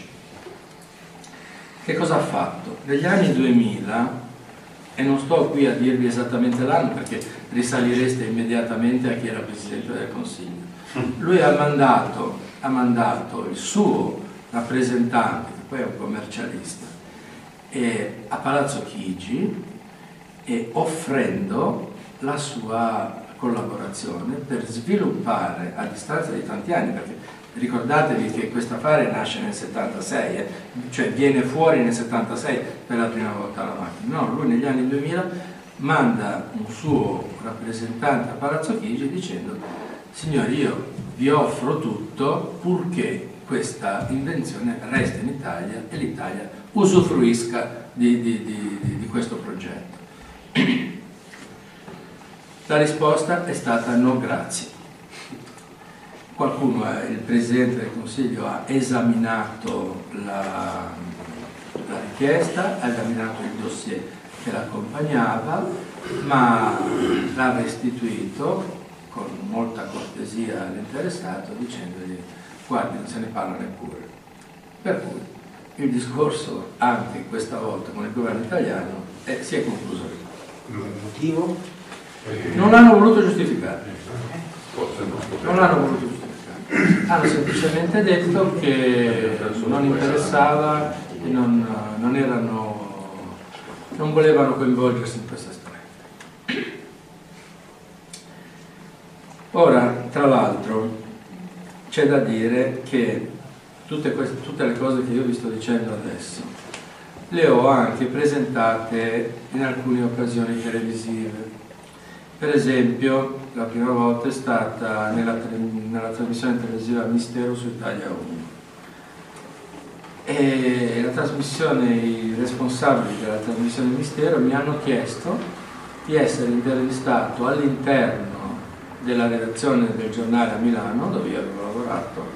Il direttore aveva accettato, per cui io sono stato intervistato da loro nella redazione e ho raccontato un po' tutta la storia, cosa è successo, eccetera. E la trasmissione, devo dire, è stata molto seguita, molto seguita. Arrivato a un certo punto, tra l'altro, io era da mesi che non lo sentivo, ho ricevuto una telefonata da parte dello stesso Pellizza che mi ha ringraziato per l'onestà con cui ho esposto la cosa, perché purtroppo in queste cose, se si è disonesti con questo, diciamo così, con argomenti così eclatanti, è facilissimo imboccare delle strade ambigue o raccontare o esagerare o portare. Io invece ho cercato di mantenermi su una strada di correttezza, nel senso di raccontare soltanto i fatti per quelli che erano, senza aggiungere né togliere niente. Ho semplicemente detto come stavano le cose. Questa trasmissione, probabilmente anche gli articoli che io avevo pubblicato nel 2010, incuriosirono un regista e produttore televisivo svizzero, Victor Tognola, che è il titolare della Frama Films International di Lugano, il quale mi ha contattato e mi ha chiesto di fare un film documentario per conto della RSI, cioè la Radio Televisione Svizzera, proprio sul discorso che nasceva dalla mia inchiesta sulla macchina che produce energia.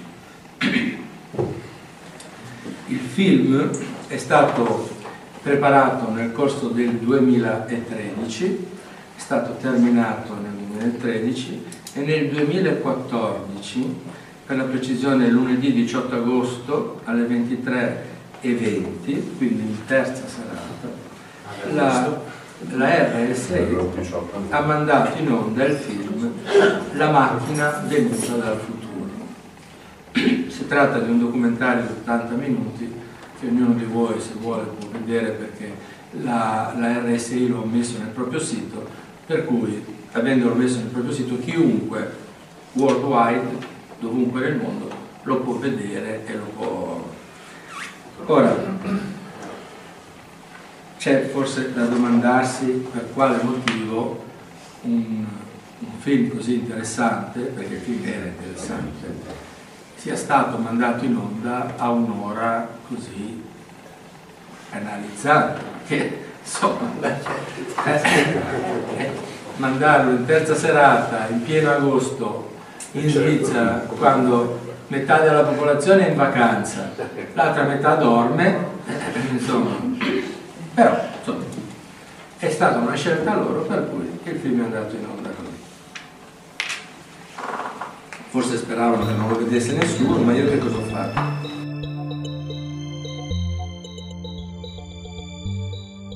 Io l'ho promosso su Facebook, cioè l'ho indicato su Facebook e ho detto chi lo vuole vedere vada nel sito della televisione svizzera e se lo vede. E soltanto nei primi giorni erano 100.000 quelli che sono andati a vedersi il film, per cui la cosa continua ancora oggi, chi vuole lo può vedere. Noi l'abbiamo condiviso anche noi, sì, la pagina Facebook, certo. Ci piace anche voi come siete andati, provate. Per cui la cosa non è stata tenuta nascosta, insomma, alla fine non... E veniamo quindi alla parte finale, a quella che è un po' la conclusione della mia conferenza, poi ovviamente mi sottoporrò alle vostre domande, se ne avete, è quella che riguarda la parte conclusiva di Rolando Pellizza a oggi. Pellizza oggi è una persona che ha un carico di responsabilità notevole sulle spalle, perché lui vorrebbe dimostrare, lui vuole dimostrare che il suo rapporto con Ettore Majorana c'è stato, che Ettore Majorana è veramente il progettista e il costruttore di questa macchina e che appunto grazie all'appoggio del Vaticano Ettore Majorana sarebbe riuscito, dobbiamo usare ancora il condizionale, fino a quando non abbiamo le prove di questo non si può assolutamente affermare nulla, sarebbe riuscito a per tanti anni a nascondersi in un convento fino alla fine dei suoi giorni. Lui vorrebbe dimostrare che almeno fino al 2001 Ettore Majorana era vero. Quindi riuscirà, ci sarà questo risultato? Io penso che entro questa la prossima settimana si riuscirà a ottenere un qualche risultato o perlomeno la presentazione concreta di questa ipotesi. In questo caso si svelerebbe finalmente qual è stata e perché è stata fatta la scelta di Ettore Majorana. Per il momento la cosa si conclude qui, spero di avervi dato un quadro più o meno esauriente di questa questione, se avete delle domande sono domande in sala, vediamo se arrivano domande. Prego, prego. Ci si può trovare una sera per le domande. Se posso rispondere volentieri. Non ho capito la scelta di voler collaborare con i governi. Quando avevo fatto il calcolo di 282 per 80.000 euro fa 16 milioni di euro. Ho fatto 228. Sì, sì. Ho calcolato bene. Okay. Perché devi lavorare con i governi? Cioè, dove la deriva militarista poteva essere, diciamo così, messa in conto. Sì. Se lui si fosse messo, tra virgolette, in proprio, avesse fatto la sua azienda, avesse cercato di commercializzare la macchina per altri scopi, soprattutto quando è riuscito a trasformare la materia, cioè si fosse messo a vendere oro, per dire, che bisogno aveva di lavorare con i governi, cioè questo passaggio che non... Ci provi con l'Italia va male, ci provi con l'America va male, ci provi con... Non ci arrivi neanche a Belgio. Allora, di che cosa stiamo parlando? Noi stiamo parlando di produzione di energia elettrica a costo zero. Non solo, con macchinari di una ridottissima dimensione. Ok? Perché poi presumo che come la macchina originale sia così, se uno volesse fare in proporzione una macchina più grande per ottenere un risultato più grande, si potrebbe fare, no? Quindi, se con un affare di queste dimensioni si ottiene quel risultato lì, possiamo immaginare, per esempio, anche riducendone la quantità, cioè la dimensione.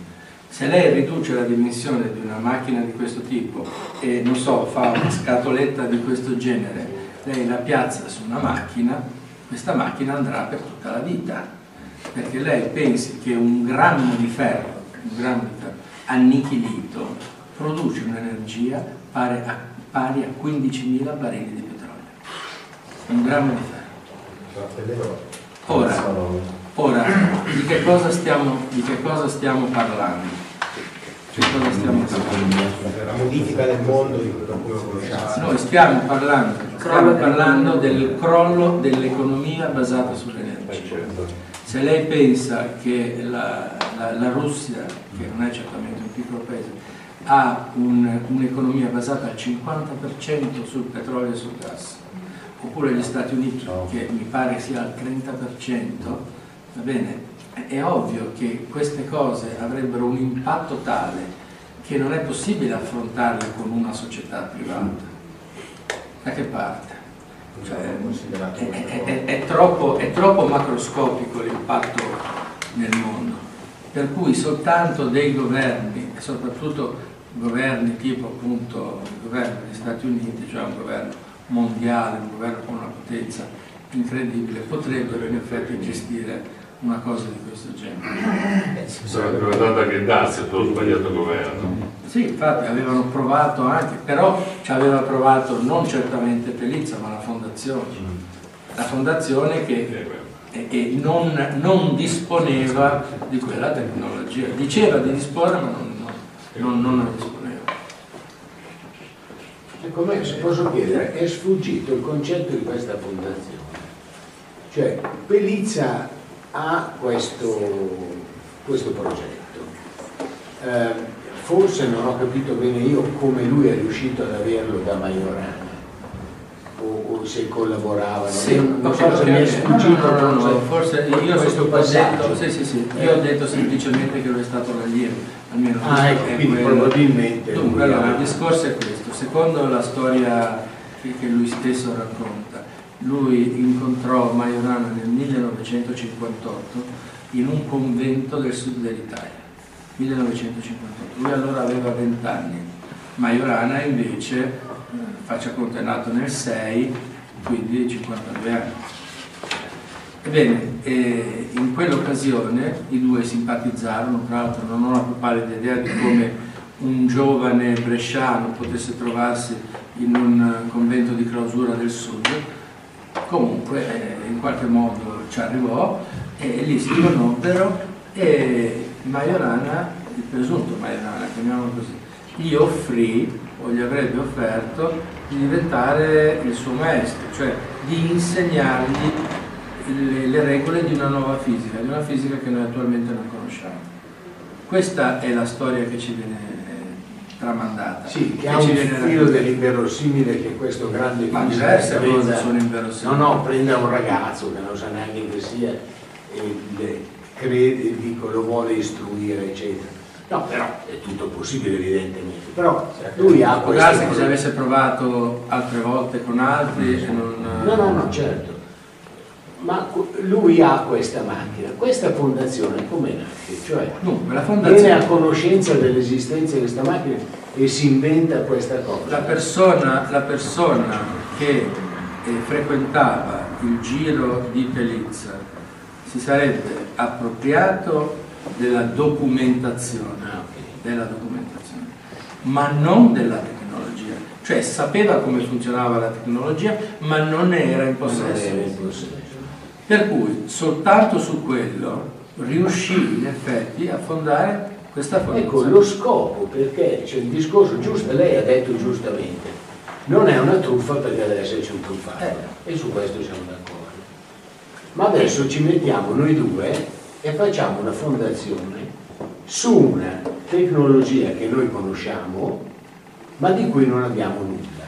La domanda è: ma perché la facciamo? Per Cioè, che senso ha? Può darsi che lui sperasse che questo signore, cioè colui che si era appropriato di questa documentazione, sperasse prima o poi di convincere il Questa è l'unica spiegazione logica che io mi do, perché non capisco altrimenti. Questo ti dico. Perché non solo, questi signori avevano creato una rete di vendita, cioè avevano degli agenti che andavano a contattare appunto le grandi acciaierie per prendere il masuglio dei loro elementi di metallo, no? Cioè i rifiuti di metallo che loro buttavano, e li volevano per dimostrare che erano in grado di distruggerli.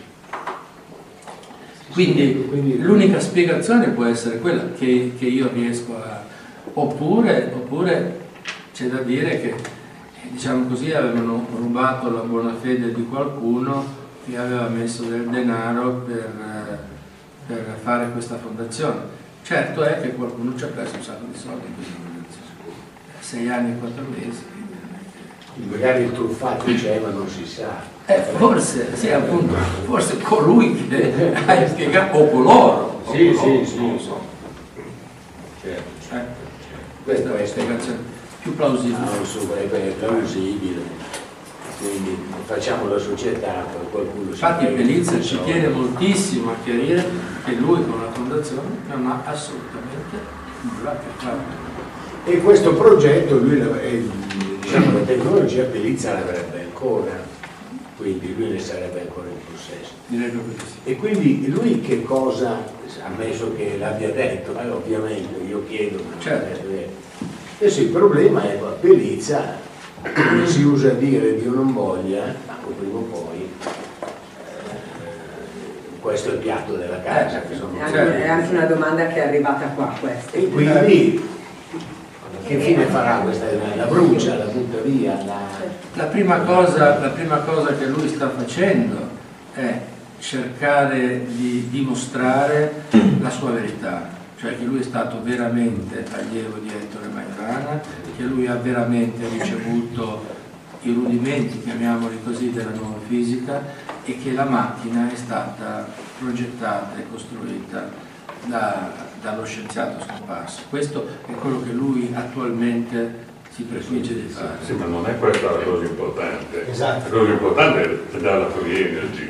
Poi è un altro discorso di ego. Sì, ma lei, esatto, l'ha detto, è un discorso di ego, è un discorso personale, cioè lui ci tiene moltissimo a questo.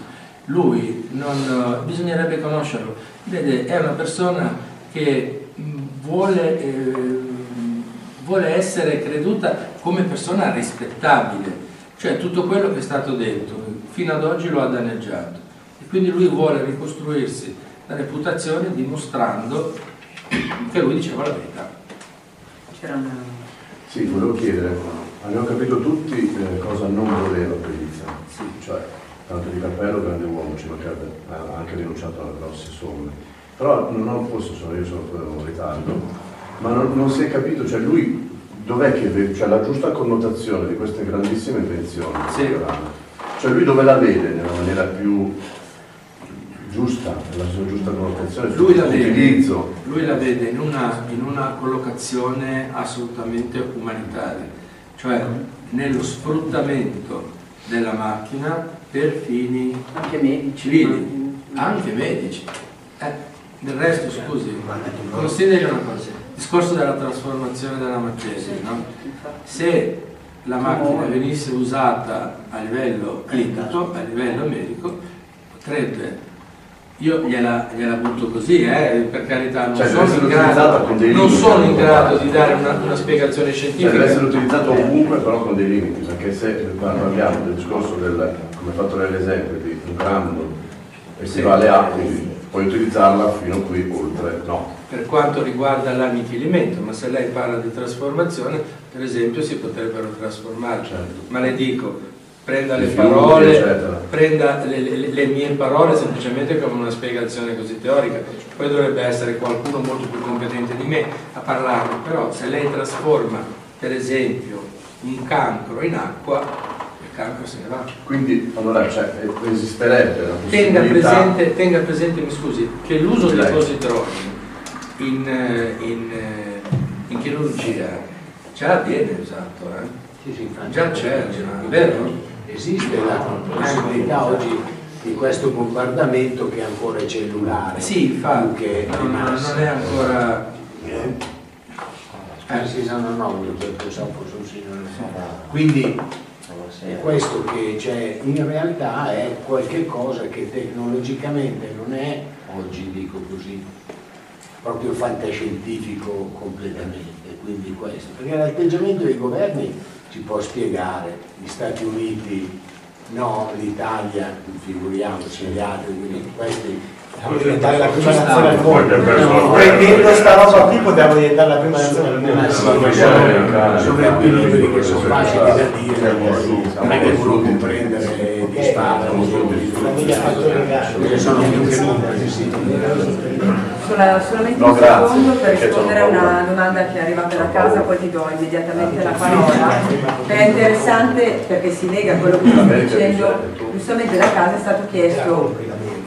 Anche qua si entra in un panorama che, come ben sai, apre un'altra parte di queste vicende, come veniva o come si pensava di accumulare e quindi poi utilizzare all'atto pratico questa energia. Qua si entra ovviamente in un altro... come accumulare eventualmente questa energia liberata da trasformazione.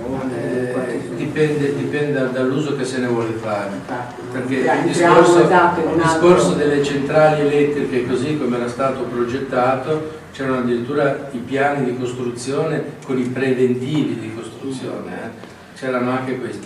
Chiaro che se i rifiuti venivano non inceneriti, perché non è il termine giusto, ma disintegrati, cioè annichiliti, producendo calore, muovevano le due turbine a saldo che erano previste per ogni... poi l'energia elettrica poteva essere accumulata, distribuita come si vuole, però qui siamo ancora a un livello teorico, perché è chiaro che qui dovrebbero essere delle persone competenti a dire sì, se io l'avessi ci farei questo e quello. Noi per il momento abbiamo una descrizione di quello che è il fatto. Scusate, un attimo, vai. Sarebbe interessante capire anche un po' nel discorso cronologico, sì, il periodo, cosa avviene nel periodo dalla scomparsa di Ettore Majorana al contatto con Pellizza, nel momento in cui si va a considerare il ventennio fascista. Certo. Allora, mi risulta che il termine raggio della morte compare per la prima volta in esperimenti del famoso gabinetto 33, di cui la stessa moglie di Mussolini ne è testimone. Guglielmo Marconi. Esatto. Sì. Che è un'altra cosa però. È un'altra cosa però, sì, certo. Allora, le spiego. Sì, in effetti ne parlò sia la moglie di Mussolini in un suo libro, sia in un'intervista che Mussolini rilasciò a un giornalista, Ivano e Bonomi, mi pare si chiamasse. E in questa intervista Mussolini spiegò che Marconi ne aveva parlato anche con lui di questa sua invenzione. In che cosa consisteva? Consisteva nel fatto che lui era in grado di lanciare un raggio elettromagnetico in grado di colpire per esempio anche degli aerei in volo.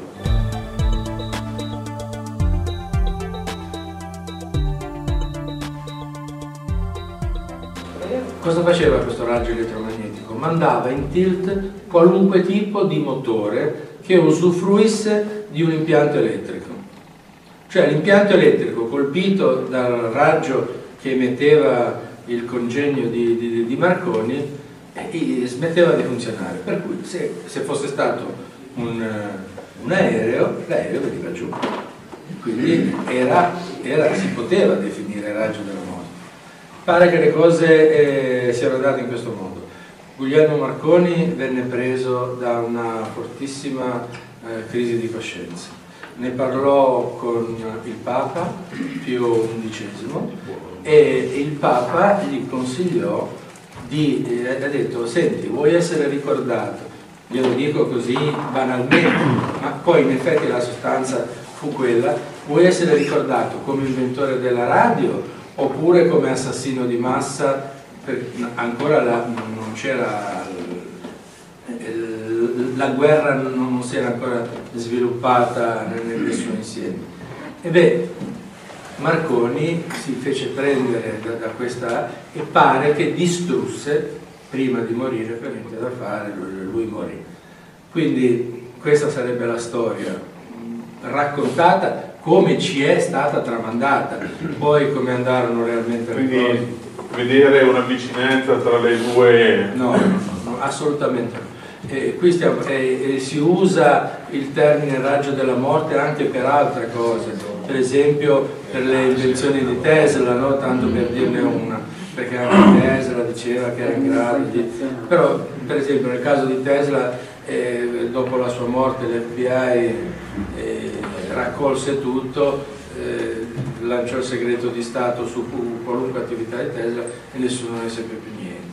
Quindi che cosa si conservano in quei magazzini non lo sappiamo. Grazie.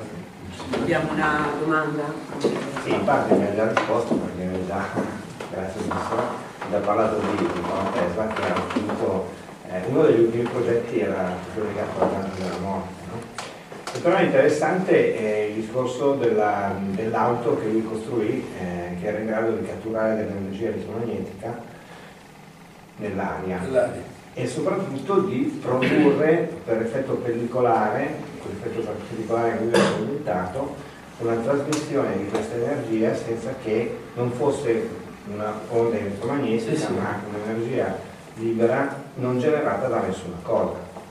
Perché lui prendeva una batteria, era talmente veloce a far uscire degli elettroni che non arrivavano nemmeno all'altro polo che interrompeva il circuito, e per cui questo movimento liberava dell'energia senza scaricare mai la batteria, no? Questa era una cosa interessante. E poi il fatto che comunque credo in Svizzera ci sia un CNR che abbia realizzato un acceleratore a positroni per impieghi medici, anzi forse è quello più utilizzato, questo sì. E forse se non ricordo bene, negli anni 76 c'era l'esperimento di questo disco acceleratore. Sì, ma guarda, c'è il progetto Atena del CERN di Ginevra, no? Sì. Che è già stato in grado di trasformare, appunto di generare degli antiatomo di idrogeno, sì, e quindi ottenere questo fenomeno. Però stiamo parlando di quantità estremamente limitate, ma non solo. Il costo di produzione quindi non è una cosa irreale, non è una cosa fantascientifica, è possibile. Il problema è, mi è stato spiegato da un fisico, che il costo per produrre questi antiatomi è maggiore di quello che si ottiene, cioè del risultato che si intende ottenere.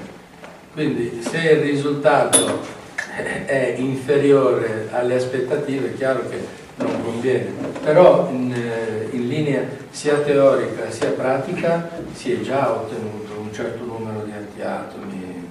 Le dico, mi hanno spiegato che ci vogliono dei macchinari che non finiscono più per produrre questi antiatomi, invece questo signore qua pare che insomma con una scassa ma non consumava più potenza.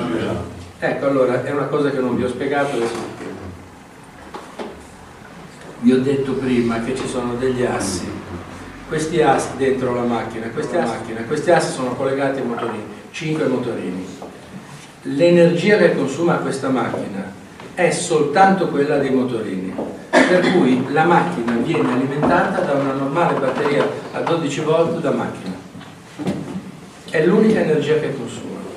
Mi è stato fatto osservare da professori di fisica che è, per come la conosciamo noi, è impossibile ottenere un risultato così stratosferico come quello di disintegrare un grammo di ferro rispetto all'energia che viene impiegata per la produzione della macchina, perché l'energia serve soltanto per i motorini. Preghiamo alla Boisier su questo, allora si crea una teoria. Poi in realtà bisogna vedere questa produzione di positroni, se effettivamente è in grado di ottenere una reazione a catena per la quale il processo si innesca attraverso un'altra via di realizzazione, per cui creando antimateria la quale a sua volta annichilisce la materia. Sì, certo. Ma non solo, bisogna avere una tecnologia in grado di controllare tutto quello, perché bisogna sapere quanta se ne produce, che cosa si intende ottenere, e deve essere tutto sotto controllo. Quando io ho parlato con un professore molto noto qui da noi, il professor Ratti, professore emerito dell'Università di Pavia, che mi ha spiegato che una cosa di questo genere, qualora diventasse un esperimento ufficiale, c'è bisogno di tutta una serie di dispositivi. Per esempio una cappa aspirante, perché dice sì, va bene, io distruggo, annichilisco la materia, ma il pulviscolo dove finisce? Nel polmone dei presenti, e allora ci vogliono particolari dispositivi che impediscano a colui che fa l'operazione non restare vittima della stessa. Quindi il problema è capire appunto adesso qual è la fisica differente che viene utilizzata da questa macchina.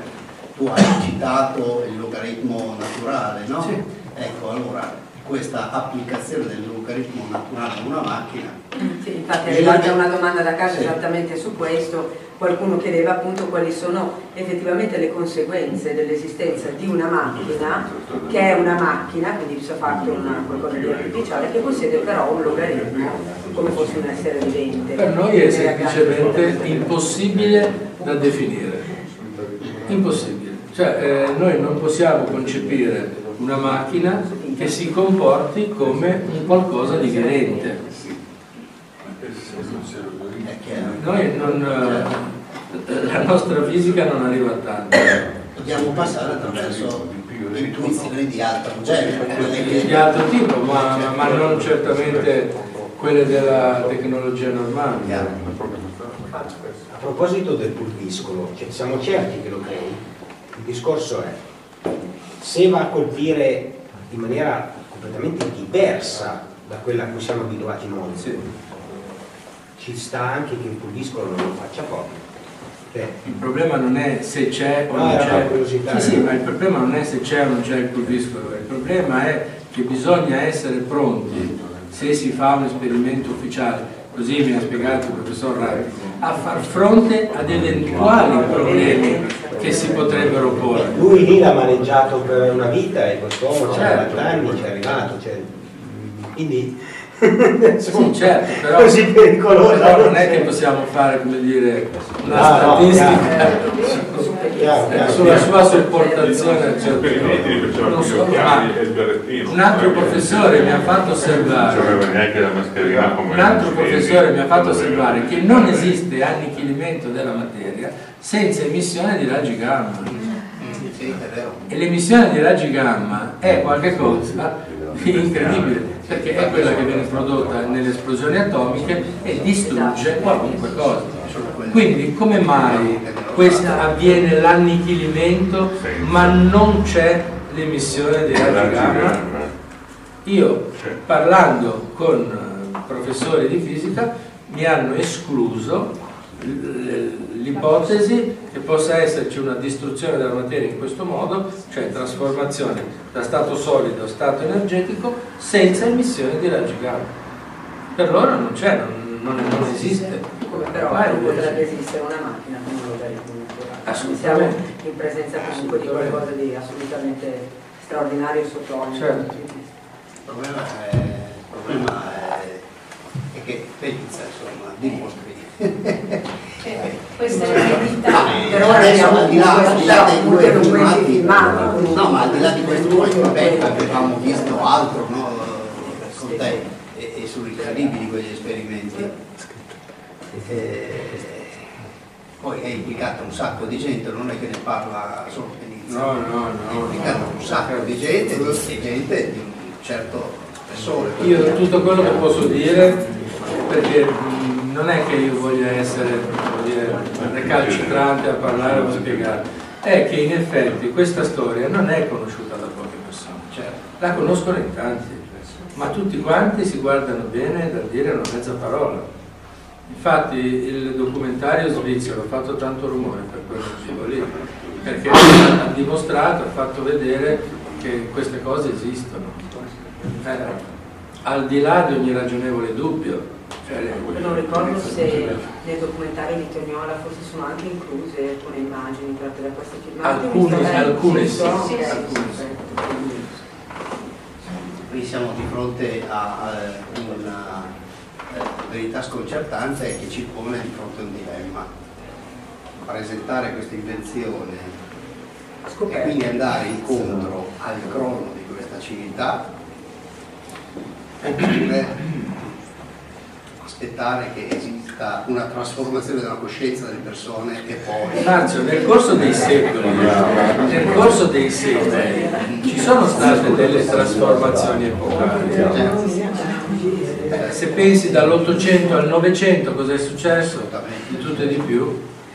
Dal 900 al 2000, non so, siamo andati sulla Luna, abbiamo fatto di tutto, siamo andati su Marte, cioè cose che fino a pochissimi anni prima non erano neanche pensabili, diciamo. Per cui che il mondo vada avanti o che perlomeno il genio di qualche essere umano riesca ad arrivare ad una tecnologia che fino ad oggi ci sembra assolutamente fantascientifica non è affatto adesso.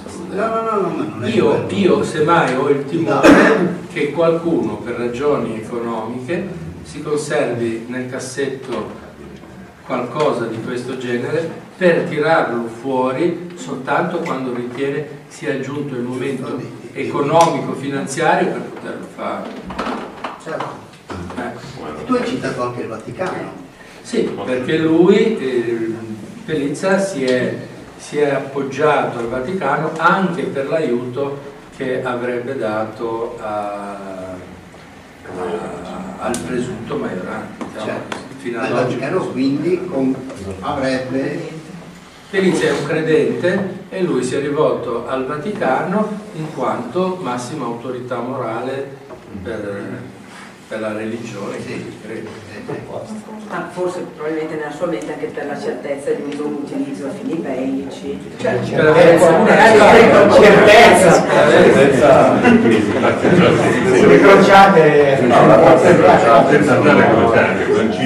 Una cosa è certa, è vero, ci sono state delle rivoluzioni nel corso della storia, ma banalmente la prima rivoluzione industriale ha distrutto un mondo e ne ha creato un altro, però è anche vero che questa macchina sarebbe veramente una rivoluzione così non c'è mai stata, anche in proporzione neanche paragonabile alla ruota. Quello che avete visto è una cosa, quello che avete visto non è un fotomontaggio. No, queste sono cose che sono accadute. Questo rappresenta il crollo dell'economia e della società così come noi lo concepiamo, oltre che per tutti i corollari che sono legati al funzionamento di questa macchina e di cui ovviamente stasera non è possibile parlare, però poi ognuno ci pensa anche un po' più a freddo, perché ovviamente questa sera sono state date anche tante informazioni, ma per tutti i corollari ne chiacchieravamo, no? Giusto appunto oggi ma anche in altre occasioni del funzionamento di questa macchina, tante cose verrebbero rimesse in discussione, persino dal punto di vista della fisica e persino della religione, quindi questa macchina possiede i semi di una rivoluzione neanche paragonabile alla prima rivoluzione industriale, in proporzione potrebbe essere una delle più grandi rivoluzioni della storia dell'uomo in assoluto. Assolutamente. Indubbiamente è chiaro che si formi insomma un vespaglio attorno a tutto questo, ecco è la pietra. Probabilmente non c'è tantissimo da aspettarsi, dicono che fra 60 anni oramai più o meno si dice che le risorse si esauriscono. In Grecia doveva morire prima, magari è quello il momento economico di cui parlava lui, fra 60 anni lo metteranno in commercio, è ovvio. Sentiamo un'ultima domanda.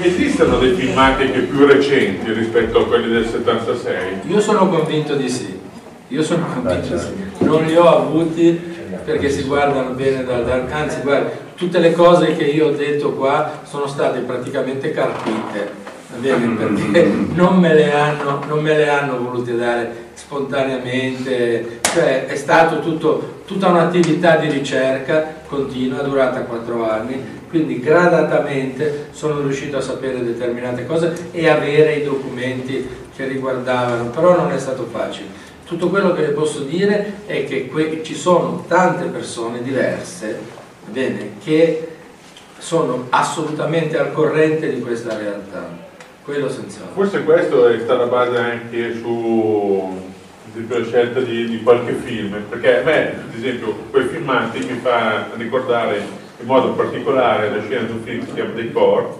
dove c'è proprio specifico un esperimento analogo, cioè sembra proprio una fotocopia di quel tipo di esperimento. Solo che questo è reale. No, certo, no, vede, questo è stato registrato ufficialmente, nel senso che noi abbiamo dei documenti, il professor Clementelli, dopo aver stilato il protocollo, fece anche lasciò anche un'altra documentazione, perché firmò, ma redasse direttamente di mano sua la scritta, proprio lui, la relazione conclusiva con la quale ha detto: questa macchina è in grado di sviluppare una tecnologia che fino ad oggi noi non conosciamo, notevolmente superiore alle nostre aspettative, eccetera eccetera. Se non che poi il professor Clementelli ebbe un ictus e morì molto, molto presto. Viene anche allontanato. Prima è stato allontanato, sì, in modo abbastanza sospetto in realtà.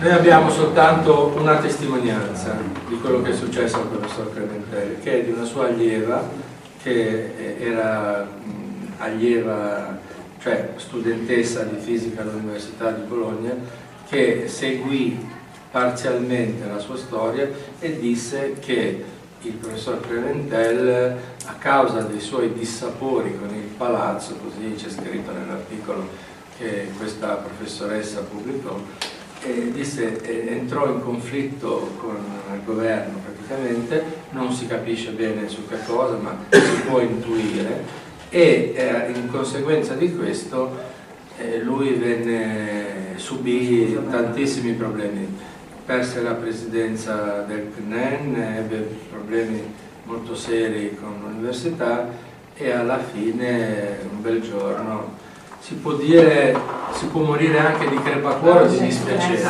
comunque sia gli viene un ictus. Perché non ne fa uno oggi il video? Lui la macchina è in grado di ricostruirla.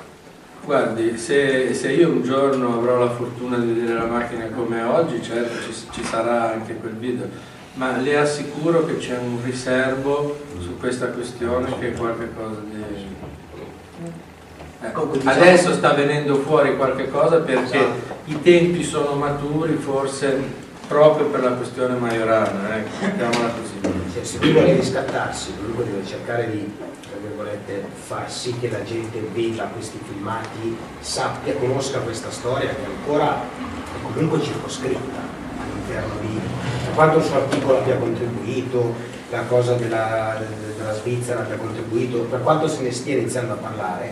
No, la maggior parte delle persone sta roba non la sa.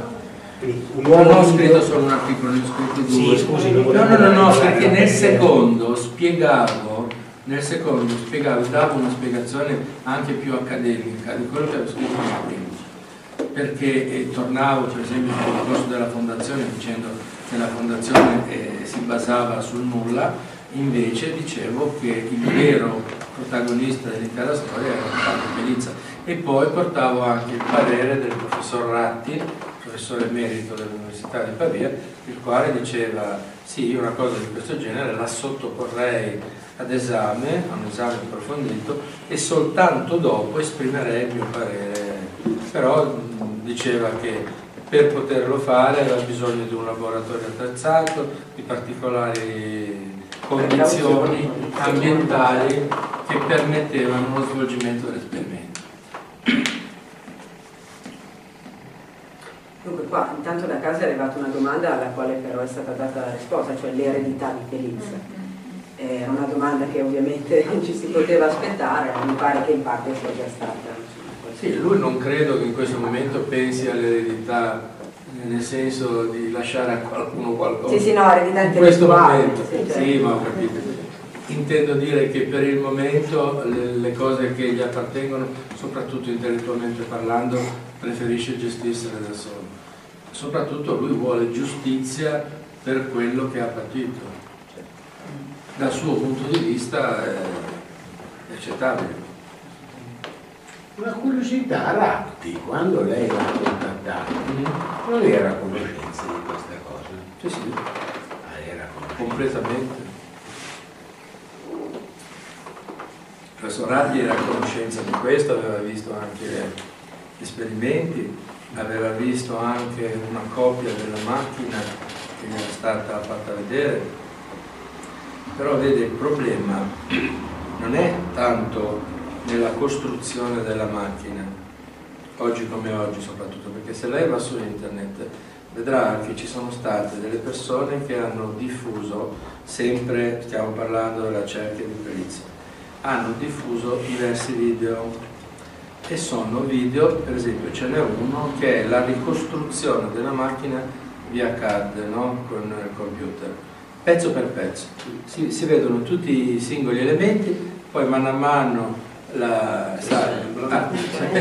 si assembra e poi diventa la macchina così come, quindi si conoscono nel dettaglio i singoli pezzi della macchina. Il problema è la formula, come funziona la macchina, quello è il vero punto, nel senso che lei deve dire i 5 motorini a che velocità vanno, quando si devono fermare. È come, cioè, la regolazione. Anche perché poi non sono assemblati i materiali per formare una sorta di congegno, tipo una pila o un generatore di energia, no. Sono fra di loro, se non ricordo male, separati, quindi non interagiscono in un modo classico, comunque di cui si potrebbe intuire un eventuale. C'è una serie di potenziometri, sì. No? I potenziometri stabiliscono la velocità e lo scatto dei motorini, cioè quanti giri devono fare prima di interrompersi, e questo vale per tutti. Soltanto in una certa posizione, in sincronia tra di loro, in un preciso momento si sviluppa questo discorso dei positroni. Questo è quello che, come la spiego. Poi bisognerebbe vedere. Poi anche la selezione del materiale. Tutto è combinato in base... Quindi esiste, come dire, un codice, certo, matematico. Esatto. Tant'è vero che Pellizza aveva bisogno di questi calcoli, questi calcoli per poter tarare la macchina per fare la messa a punto. Ma sono calcoli matematici. Certo. Non è che ci siano, quindi vuol dire che perlomeno da qualche punto devono partire questi calcoli, cioè ci devono essere dei punti di riferimento.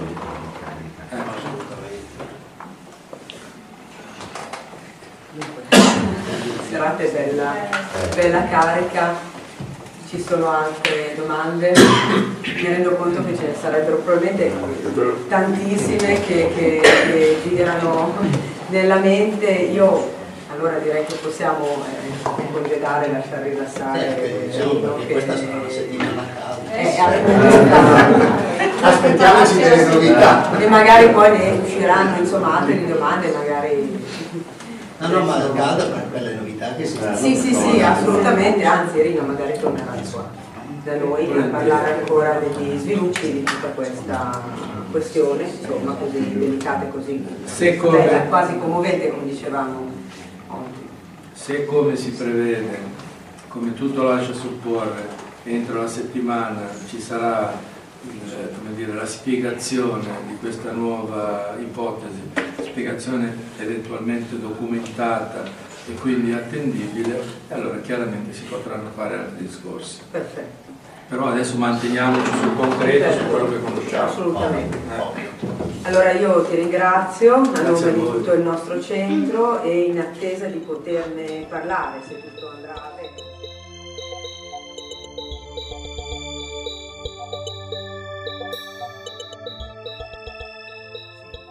Allora, la parte ufologica l'abbiamo trattata. Adesso parliamo invece dell'altra tua, diciamo, passione. Che è quella più relativa all'archeologia misteriosa. Questa della è zona, una gruppo passione che mi è nata da qualche tempo. So che voi ve ne occupate anche, diciamo, anche con, allargando molto i confini e le epoche. Beh, molto. Ma noi andiamo molto indietro nel tempo. Okay. Però, io me ne occupo in realtà perché vivo in una zona ampia che è ricchissima di testimonianze archeologiche. È vero che l'Italia tutta si dice, ed è vero che è una nazione ricchissima di testimonianze archeologiche, ma altrettanto è vero la zona in cui vivo io, che possiamo etichettare come Tuscia, viene definita la Tuscia. Sì.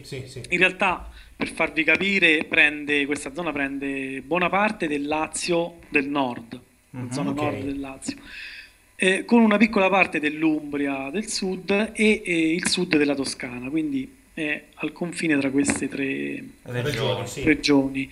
E sono chiaramente chilometri e chilometri quadrati di aree che però sono state densamente popolate, abitate da sempre in Italia. Però ecco, non è proprio un modo di dire che è ricchissima, perché per esempio ho sotto mano un libro di un famoso archeologo che si chiama Steingraber, che dice che per esempio la zona, voi sapete, c'è il famoso Parco dei Mostri a Bomarzo, no? Bomarzo è un paesino qua del centro Italia. Okay. E in quella zona là, non c'entra niente il Parco dei Mostri, però quella zona là possiede la massima concentrazione di monumenti rupestri del periodo etrusco-romano.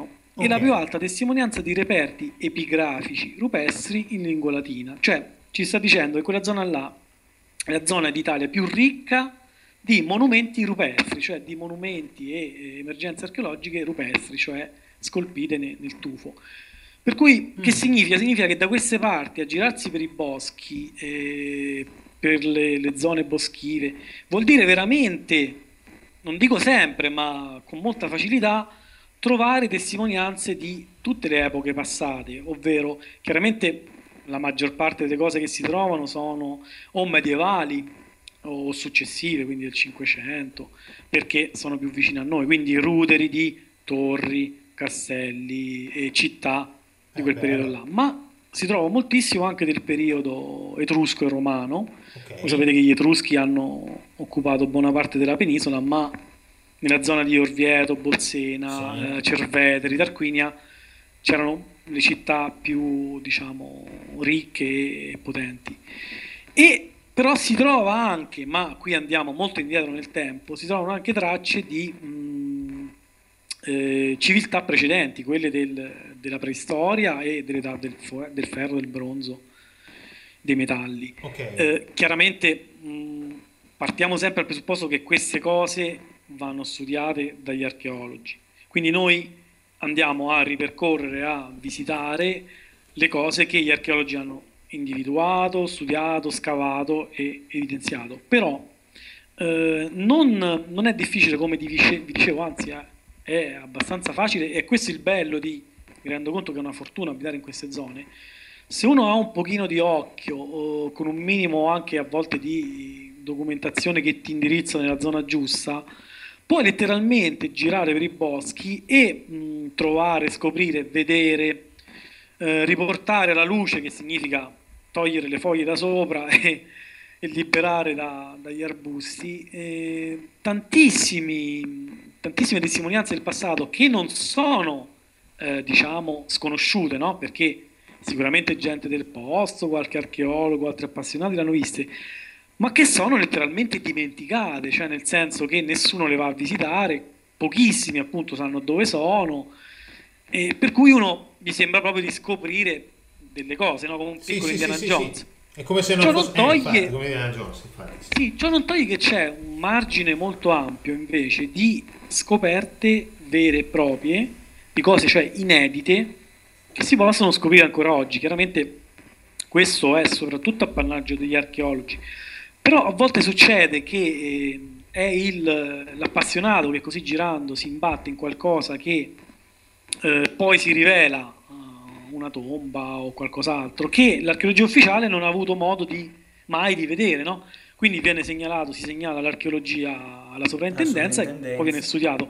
E non sono esempi campati in aria, perché proprio in queste zone qua ogni anno vengono scavate le cose inedite. Posso fare qualche esempio, per esempio sul lago di Bolsena, che è qua vicino, a pochi minuti di macchina da Orvieto, non più di 4-5 anni fa è venuto alla luce un tempio etrusco antico, molto antico, di cui si favoreggiava l'esistenza, ma non c'era nessuna certezza che ci fosse.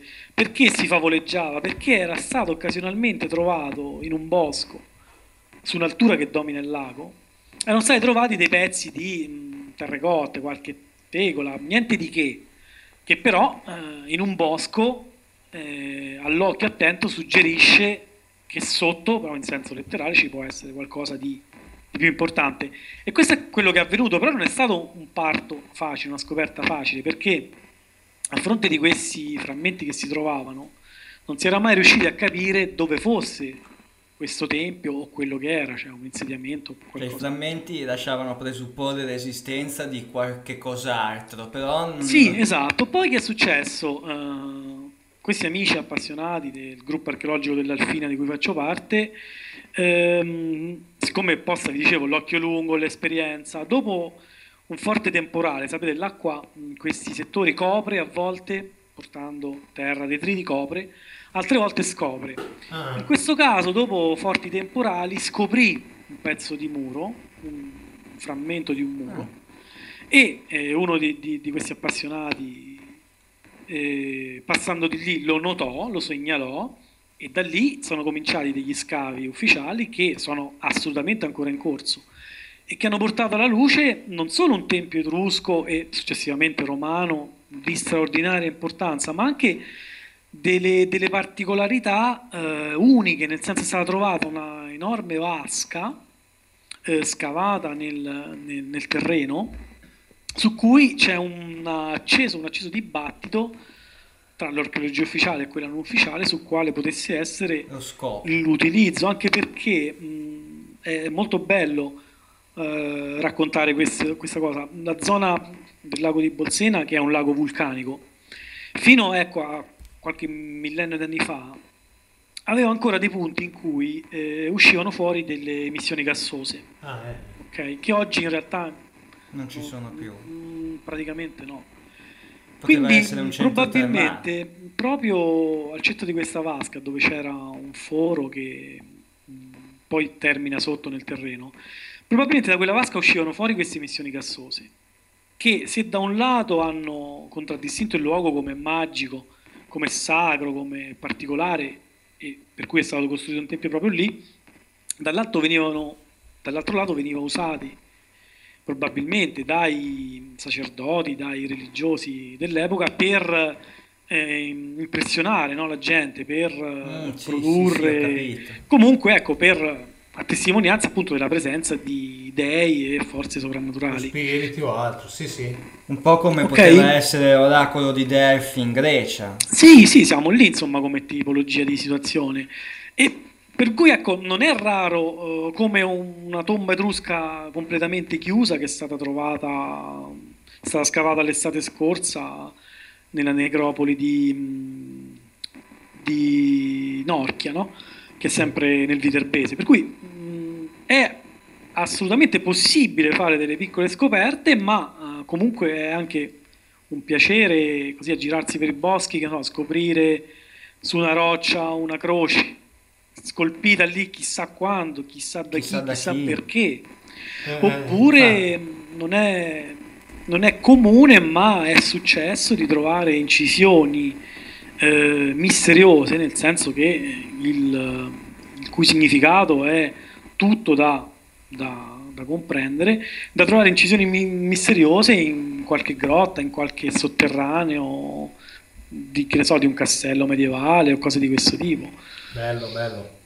Per cui ecco, mi rendo conto che ci sono molte zone fantastiche in Italia, mi viene in mente la Sardegna, no? Mi viene in mente la Lunigiana, però ecco, anche vi assicuro che qua nel Viterbese, nella Toscana, la zona di Pitigliano che è ricchissima di vie cave, no? Queste strade strette, altissime, anche 30 metri, 40 metri scavate nella roccia. Voi immaginate di percorrere una strada stretta, che può essere larga 2-3 metri, e altissima, proprio un vero e proprio canyon in miniatura, scavato nella roccia, che permetteva di superare il dislivello che c'era in quel punto. Per cui sono zone veramente affascinanti, questo non lo dico per, insomma, per ma voi avete patriottismo. Avete un sito con... Allora, sì, questo non l'ho detto, ma perché abbiamo fondato, abbiamo creato questa associazione culturale che si chiama Sulle Tracce del Mistero, il cui sito è sulletraccedelmistero.it. È un'associazione culturale, vi dicevo, che ha sede a Viterbo, il cui scopo, tra le altre cose, perché facciamo anche altro, però ecco, diciamo, uno degli scopi principali è portare le persone nei luoghi dove c'è una storia, c'è una leggenda, si racconta di un fatto misterioso, di una vicenda straordinaria accaduta secoli, millenni fa, non si sa quando, però c'è una leggenda che gli antichi del posto raccontano, c'è qualcosa di notevole da vedere, la piramide etrusca per esempio è un esempio, ma ne potrei fare mille. Per cui tante volte, noi abbiamo detto, tante volte le persone leggono di queste cose su internet, si appassionano, ma non hanno la più pallida idea di come vederli questi posti, che poi è la cosa più bella, vederli. Esatto, poterli toccare con mano. Facciamo delle visite guidate che non sono trekking, nel senso non si misurano a chilometri, cioè l'obiettivo non è quello di camminare, non è trekking e non è nemmeno archeologia, nel senso noi non facciamo visite archeologiche perché già li fanno altre associazioni molto meglio di noi, però noi raccontiamo quelle storie che magari non tutti sanno, che solo gli anziani del posto sanno, che sono legate a quel posto lì, facendo vedere alle persone com'è fatto, come si presenta quello che si può ammirare in quel luogo, e diciamo dal feedback, dalla partecipazione delle persone che abbiamo, diciamo che la cosa funziona, piace, insomma. No, anche perché è effettivamente il passo successivo che dovrebbe essere fatto quando uno si appassiona o rimane affascinato da determinate storie, cioè avere l'opportunità, la possibilità di visitare fisicamente quei luoghi che l'hanno colpito o che lo hanno interessato. Tu hai appena citato la piramide etrusca. Sì, possiamo parlare sicuramente della piramide etrusca. Vuoi dirci qualcosa di più? Sì, infatti, mi incuriosiva, diciamo, questa. Nel centro Italia ormai è molto conosciuta.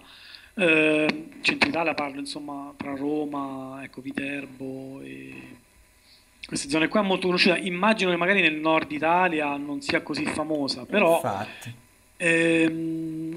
Praticamente la piramide, la cosiddetta piramide etrusca. Poi sul fatto che sia etrusca o meno, anche lì c'è un discreto dibattito. Allora, innanzitutto dove si trova questa piramide? Si trova proprio in quella zona che vi dicevo prima, cioè nella zona di Bomarzo, che è una campagna ricca di boschi, ma ricchissima di testimonianze di periodo etrusco e romano. Okay. Cioè tipicamente si tratta di sepolture, perché soprattutto i romani non avevano sempre il concetto che abbiamo noi di necropoli, cioè di seppellire tutti i morti insieme.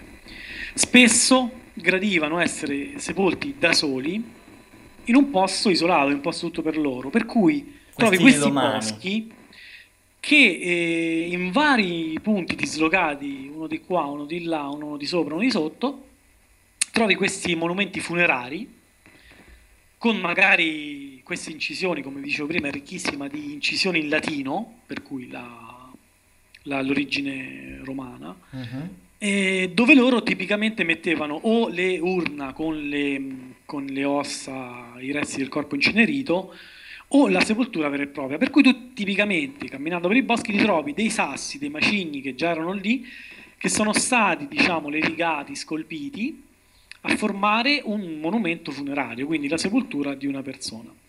Poi ci sono anche degli altari Cioè ci sono sempre delle pietre, delle rocce su cui venivano scavati degli scalini e sulla cui sommità veniva, diciamo, costruito, scalpellinato un altare dove le persone potevano eseguire dei riti. Questo però tipicamente... Scusa, perdonami, sì. Questo sfruttando però rocce o comunque sì, elementi naturali che già erano presenti sul luogo, sì, giusto? Sì, sì, parliamo sempre di rocce, non parliamo di costruzioni. Ok, ok.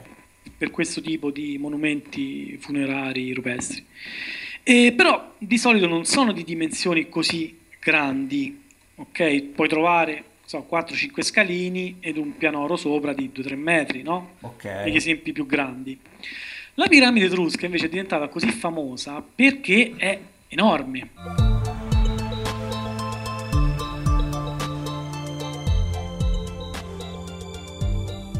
È gigantesca, cioè è un masso di peperino, come ce ne sono tanti altri, migliaia in quella zona, no? Però questo è particolarmente grande, enorme, e la cui dimensione è stimata in 16 metri per 8, ma in realtà non lo sappiamo perché c'è tutta una parte interrata.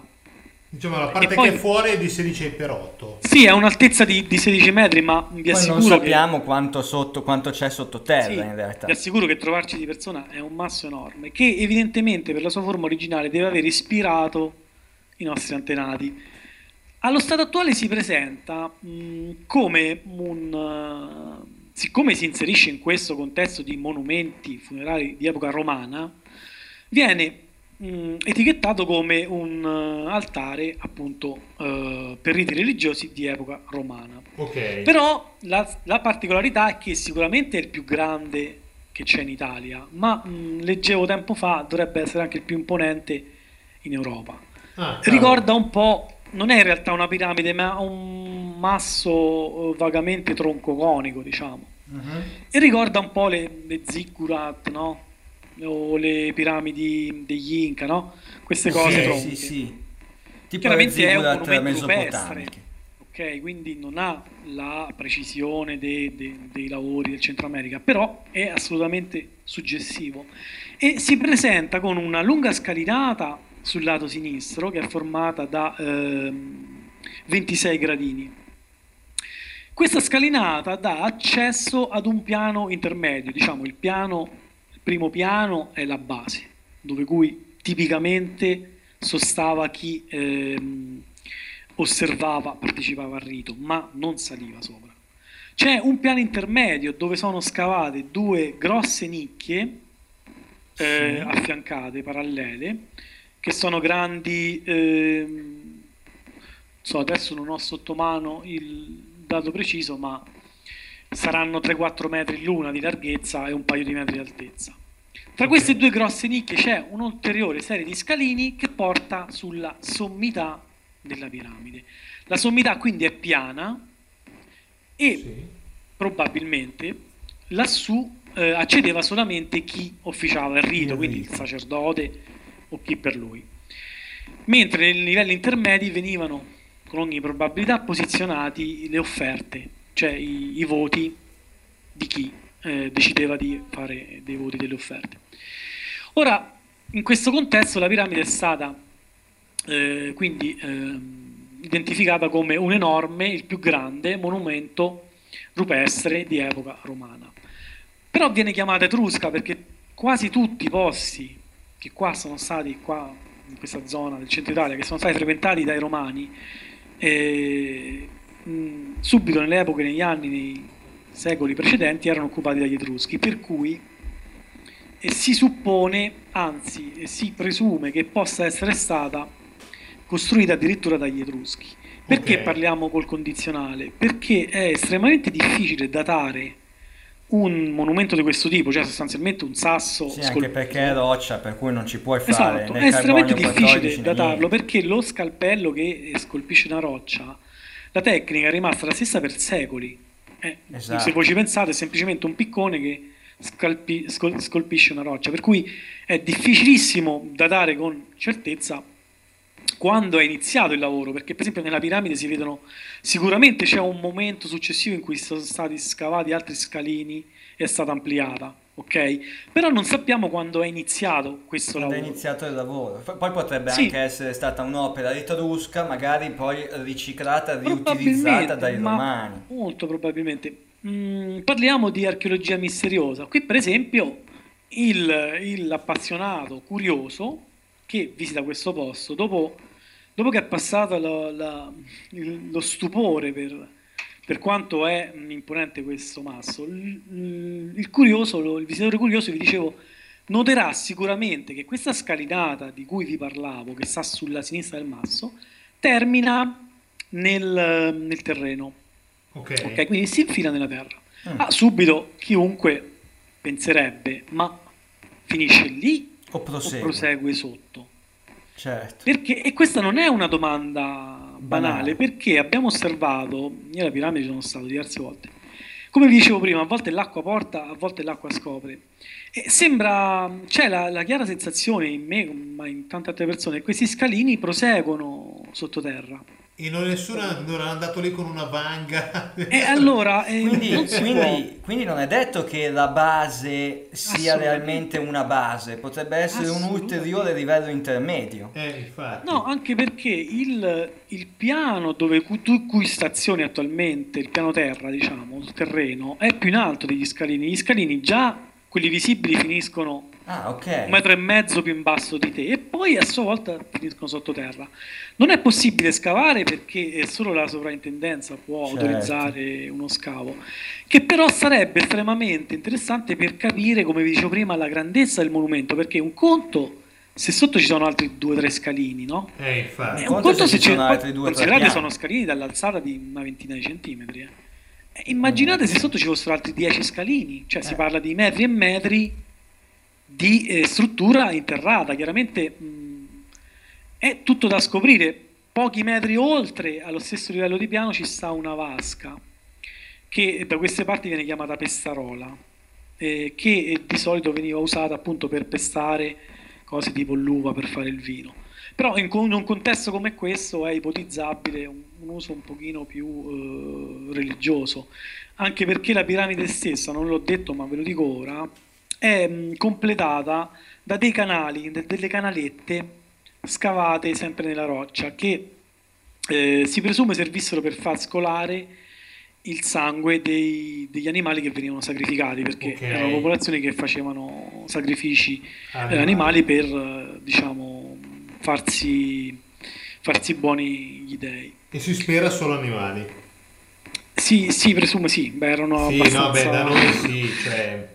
Ora veniamo però a un altro mistero archeologico, archeologia misteriosa, perché degli studiosi hanno ipotizzato che in realtà questa piramide sia stata costruita ancora prima degli Etruschi. Gli Etruschi, sapete, cominciano la cultura, parliamo della cultura etrusca, comincia a comparire nel centro Italia intorno all'anno 1000, prima di Cristo, no? Sì. Le necropoli più antiche sono del VII-VIII secolo prima di Cristo, però chiaramente questa cultura arrivò un po' prima, ma prima l'Italia non è che fosse disabitata, tutt'altro, c'erano sicuramente delle popolazioni probabilmente proprio autoctone, degli studiosi hanno ipotizzato che la piramide etrusca sia stata in primissima battuta costruita da queste popolazioni qua, in particolare dalla cultura di Rinaldone, che sicuramente non è conosciuta come quella villanoviana, no? Penso avrete sentito parlare spesso della città villanoviana, ma sono culture emerse all'età dei metalli, e qui nella zona nostra è stata chiamata di Rinaldone dalla località dove fu trovata la prima necropoli, e gli è stato dato questo nome specifico perché aveva delle caratteristiche prioritarie, cioè delle caratteristiche uniche che la differenziano da altre culture simili di quell'epoca, cioè il modo di seppellire i morti, il modo di costruire le anfore, la terracotta, no? E quindi si presume che questo qua sia stato un altare, un luogo alto della civiltà di Rinaldone. Ora, perché c'è tutta questa incertezza?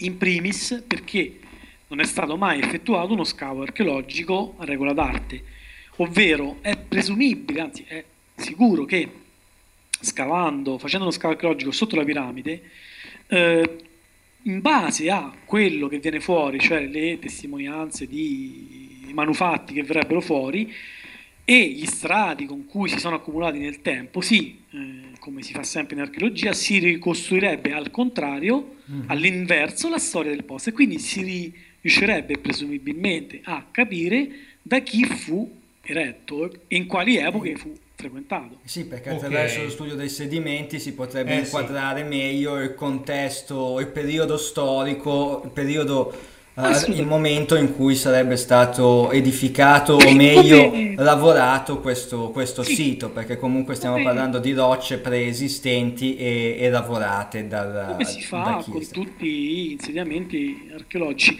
Io vi posso sicuramente dire, perché parlando con altre persone del posto, altre persone incontrate sul posto, ed è sicuro, è certo, io li ho anche visti, e occasionalmente, quando appunto delle piogge particolarmente intense portano alla luce, sono stati trovati dei frammenti di epoca dell'età del bronzo, del rame, che quindi in Italia siamo intorno a 2000 anni prima di Cristo, è stato trovato 2000-2500, è stato trovato qualche frammento che sicuramente non è etrusco, è antecedente, per cui sicuramente il luogo era frequentato, perché poi parlare solo della piramide è riduttivo, nel senso che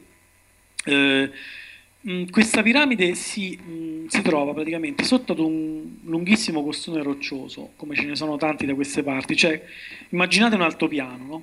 Un altopiano pianeggiante di roccia che a un certo punto termina in maniera verticale, no? Sì. Un costone roccioso alto 20, 30, 40 metri che termina proprio in maniera verticale, dove la roccia si è frammentata e quindi è stata scavata nei secoli, nei millenni. Per farla breve, vi trovate sul ciglio di un burrone. La piramide si trova sotto il ciglio di questo burrone, a poche decine di metri dalla parete. Però è molto suggestivo il punto della parete rocciosa, perché vi si è formata in maniera naturale una grossa grotta naturale che di fatto costituisce un rifugio alle intemperie, al freddo, agli animali, un rifugio ottimale per una popolazione appunto di età preistorica.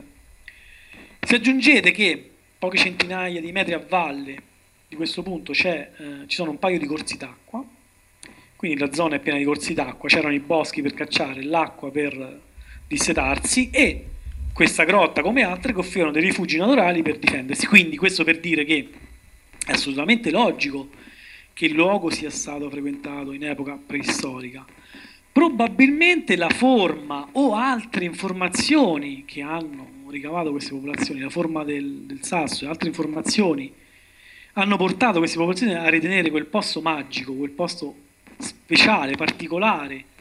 Quindi a continuare a frequentarlo. Per cui proprio lì hanno costruito un altare, un luogo sacro. Ma sai che da come l'hai descritta questa piramide etrusca a me è venuto in mente, che magari non c'entra nulla, perché adesso l'hai portata alla mia attenzione tu per la prima volta, devo essere sincero, per cui andrò a vedere, penso che su internet o comunque su internet c'è moltissimo, c'è molta roba che abbiamo messo noi, ma c'è anche altro. Esatto, perché a me è venuto in mente, da come l'hai descritta, quello che vengono definite come le ziggurat della Sardegna. Infatti, è presente quelle scoperte da Meris, piuttosto che... Sì, ci sono delle similitudini.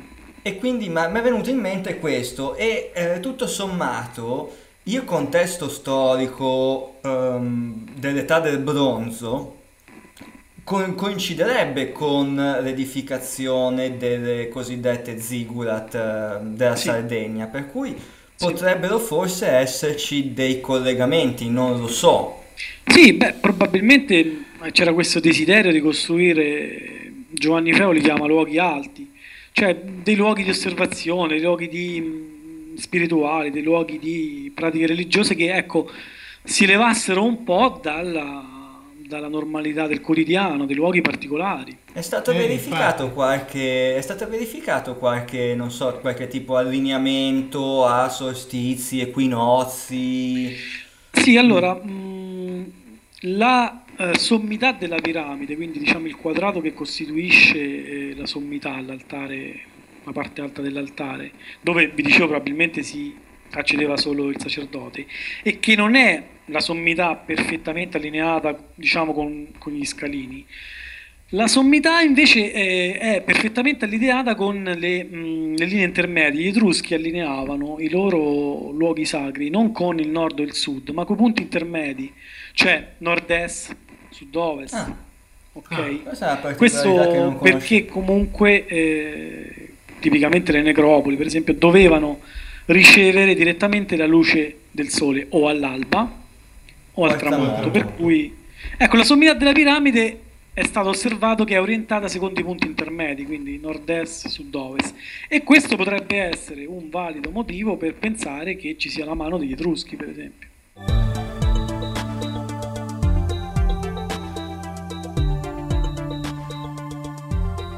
Sì, perché fa più riferimento alla loro, tradizione, sì, è tipico della loro cultura questo allineamento.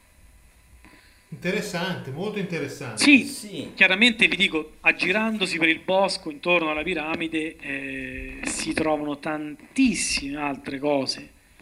Cose è un termine riduttivo, si trovano cose, evidenze che sono in un primo momento subito riconoscibili, altre un pochino più enigmatiche. Vi faccio un esempio, si trovano appunto delle sepolture, delle vasche dove venivano... vasche, perché non parlo di fosse perché sono molto più grandi, le chiamano vasche, dove venivano sepolte delle persone, però a volte si trovano anche delle emergenze non di facilissima comprensione. Io per esempio mi sono trovato davanti a delle scanalature, ecco, prima parlavamo di queste fossette, no? Di questi canaletti, mentre sulla piramide sono chiaramente identificabili perché versandoci dei liquidi si vede che scorrono dalla sommità fino in fondo. Io per esempio tempo fa, proprio non lontano dalla piramide, mi sono trovato di fronte a un sasso che ha un masso enorme, anche questo, che ha però una di queste canalette scavata perfettamente su un lato, perfettamente in verticale. Voi capite che non ha senso scavare una canaletta su una superficie verticale, perché no, l'acqua non c'è. Né può servire per metterci, non so, un riparo, dei pali o una tettoia. Per cui ecco, ti trovi davanti a questi piccoli, diciamo, piccoli enigmi.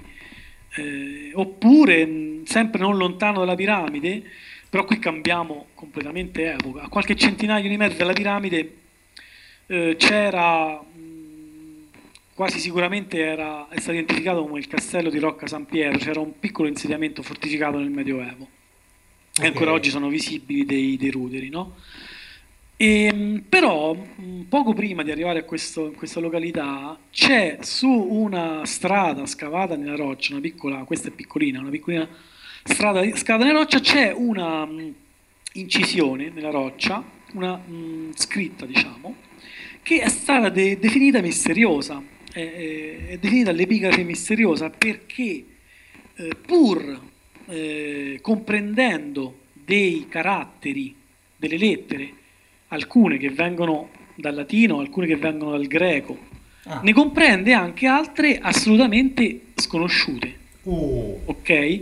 Per cui questa epigrafe non è stata nel modo più assoluto tradotta, perché non è proprio, praticamente non è proprio possibile tradurla. E ci sono anche dei dubbi sul periodo preciso in cui sia stata scolpita. Chiaramente è quella fase in cui la lingua italiana era in divenire, no? Sì, ok? Sì. Perché ci sono dei caratteri latini, ma non è latino, c'è qualche carattere greco, ma non è greco, ci sono dei caratteri incomprensibili che non si capisce se sono caratteri storpiati o caratteri originali. Com'è che si chiama questo reperto?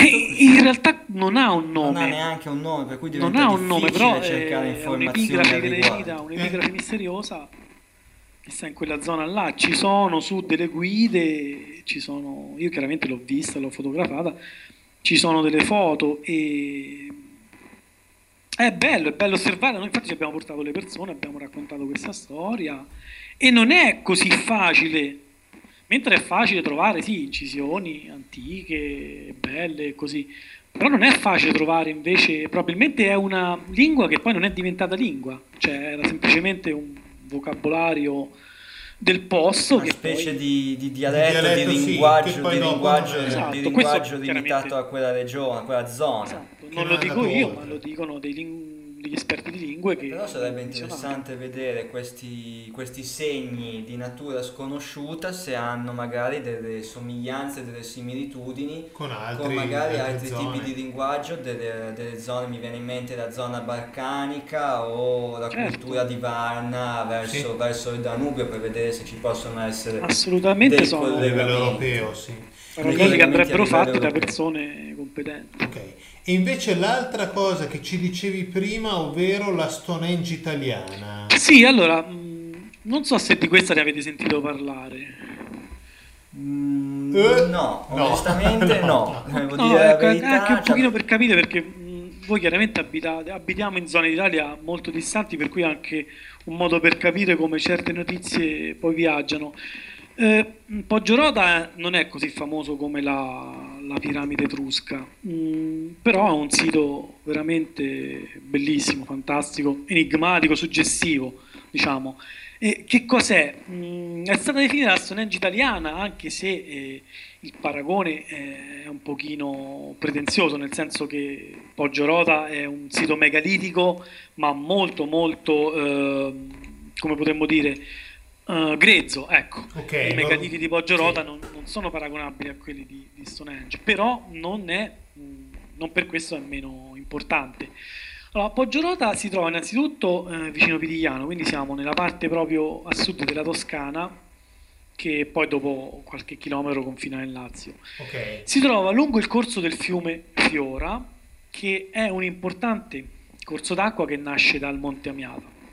Sì. E anche questo è un'informazione importante, perché il Fiora è stato definito come un Nilo di questa parte dell'Italia, perché lungo il suo corso l'uomo ha sempre costruito i suoi ripari, le sue città, le sue rocche, le sue roccaforti, le sue torri. Beh, anche Monte Amiata stesso ha una forte valenza simbolica e misteriosa. Quindi, tutto sommato, lungo il corso del Fiora si trovano sia testimonianze preistoriche, perché è una zona ricca di grotte, e puntualmente in queste grotte, scavando, sono state trovate testimonianze di frequentazione, fuochi, manufatti, sepolture, offerte di epoca preistorica.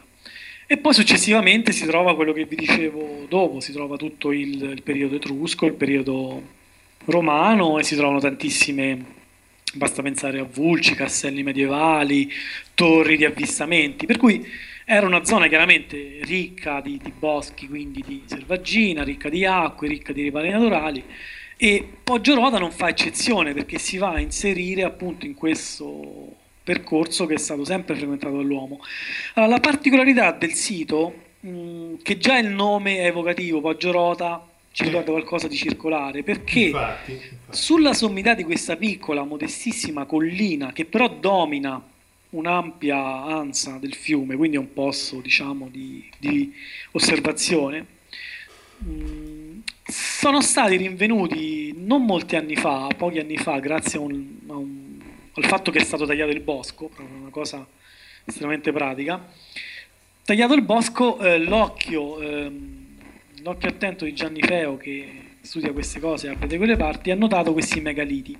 Sono una decina di megaliti dell'altezza media di 2-3 metri, perlomeno l'altezza che si vede adesso uscire dal terreno. Infatti.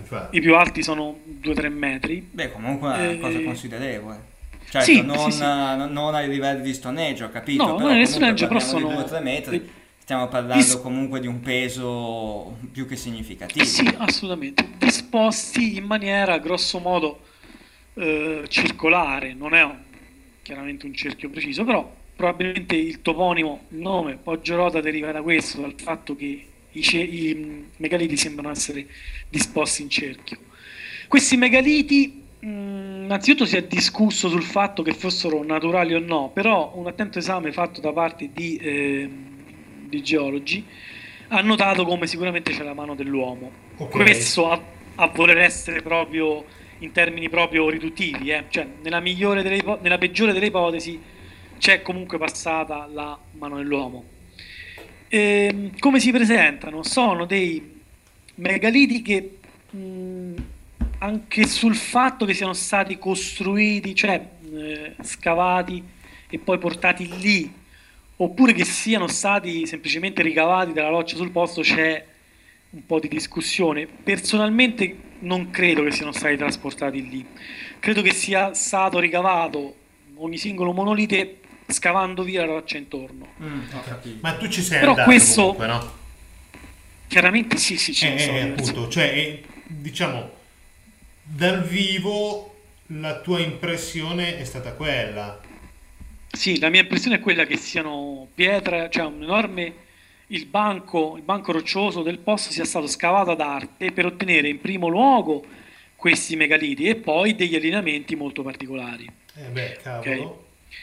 Sono una decina di megaliti posti, come vi dicevo, in disposizione grosso modo circolare, e la particolarità che è stata notata, perché subito si è pensato che potesse essere un osservatorio, comunque un luogo per cui, vi dicevo, essendo un luogo sollevato rispetto alla vallata sottostante, potesse essere un luogo di osservazione. Però chiaramente osservare il corso del fiume può essere interessante, però probabilmente è venuto in mente che ci potesse essere qualche altro significato, un utilizzo più nobile, no? E per cui sono stati chiamati degli archeoastronomi, che sono degli studiosi di archeologia astronomica, che vuol dire che se io osservo gli astri e lo osservo tramite appunto delle rocce, delle incisioni che faccio nella roccia, il panorama celeste che abbiamo noi oggi non è lo stesso che c'era 1000, 2000, sì, 3 anni fa. Quindi la disposizione degli astri che vediamo noi oggi non è la stessa del passato, per cui ipotizzare che fosse un osservatorio astronomico si può fare, però poi non è così immediato capire in che periodo sia stato costruito. Quando era stato fatto. Quindi è stato fatto proprio un lavoro, ripeto, questo è stato fatto da archeoastronomi, quindi non italiani o stranieri? Non appassionati, no, italiani non appassionati, okay. O diciamo persone che lo fanno nel tempo libero. Il più famoso è Adriano Gaspani, e poi ci sono Enrico Calzolari, okay. Sono persone, insomma, personale qualificato. Sì. Okay. Se volete poi vi do proprio i riferimenti e tutto quanto. Sì, quello lì è sicuramente interessante per noi e per i nostri ascoltatori. Sì, diciamo il lavoro che è stato fatto un lavoro di retroverifica, cioè a fronte dell'allineamento di questi monoliti, a fronte dell'allineamento che può avere una linea retta, un foro, una vasca presente lì, andare indietro nel tempo, chiaramente questo si fa con i computer, e vedere se questi allineamenti combaciano con qualcosa, combaciano in maniera precisa, con qualcosa del passato. Okay. E questo è stato fatto, e in sintesi vi posso dire che è emerso un allineamento appunto con un periodo che può essere intorno al 2300 a.C., cioè le fessure, le canalette, le fessurazioni che sono state fatte in questi monoliti corrispondono in maniera molto precisa agli allineamenti del Sole, di Sirio, della stella polare e di altre stelle principali, come potevano essere viste in quel posto nel 2300 a.C. Il che però lo porta anche in questo caso lontano sia dai Etruschi e soprattutto sia dai Romani, chiaramente. Esatto, stiamo parlando proprio questo, diciamo, il motivo del mistero, ma perché noi abbiamo un'idea di quelle popolazioni lì, e quindi anche qui sono stati tirati in ballo i rinaldoniani, la cultura di Rinaldone. C'è una necropoli di Rinaldone a poche pochi chilometri da lì, per cui sicuramente la zona è stata frequentata dai rinaldoliani, che erano la popolazione che abitava in quel periodo, per cui è stato ipotizzato che sia stato costruito dalla cultura di Rinaldone. Il problema, tra virgolette, è che finora non si pensava che in Italia 2300 anni fa ci fossero delle popolazioni con così raffinate conoscenze astronomiche. Sì, perché si pensa, cioè, solitamente siamo abituati e ci si concentra alle conoscenze astronomiche delle culture storicamente riconosciute, sì, come gli Egizi, i Sumeri, piuttosto però che in Italia. Invece poi studiando, approfondendo, si scopre che queste culture astronomiche, che queste conoscenze fossero più diffuse di quanto non si creda, anche in culture che hanno lasciato tracce in regioni limitate, come può essere quella della Toscana, dell'Alto Lazio, piuttosto che... Ma invece, scusa, è una domanda stupida, però dal punto di vista tecnologico, il fatto di una popolazione di 2300 anni avanti Cristo che si metteva lì e creava un osservatorio astronomico di questo genere è fattibile o storicamente non è fattibile? Quindi anche quello, oltre al discorso dell'utilizzo astronomico, è un qualcosa di strano. No, diciamo che è solo un nostro handicap culturale, che non pensiamo che 2300 anni fa ci fossero queste conoscenze e queste pratiche di osservazione, perché quello che va detto è che Poggiorota è un osservatorio estremamente preciso, cioè permetteva, ad esempio, di determinare la data del solstizio d'inverno con un errore di 1 o 2 giorni.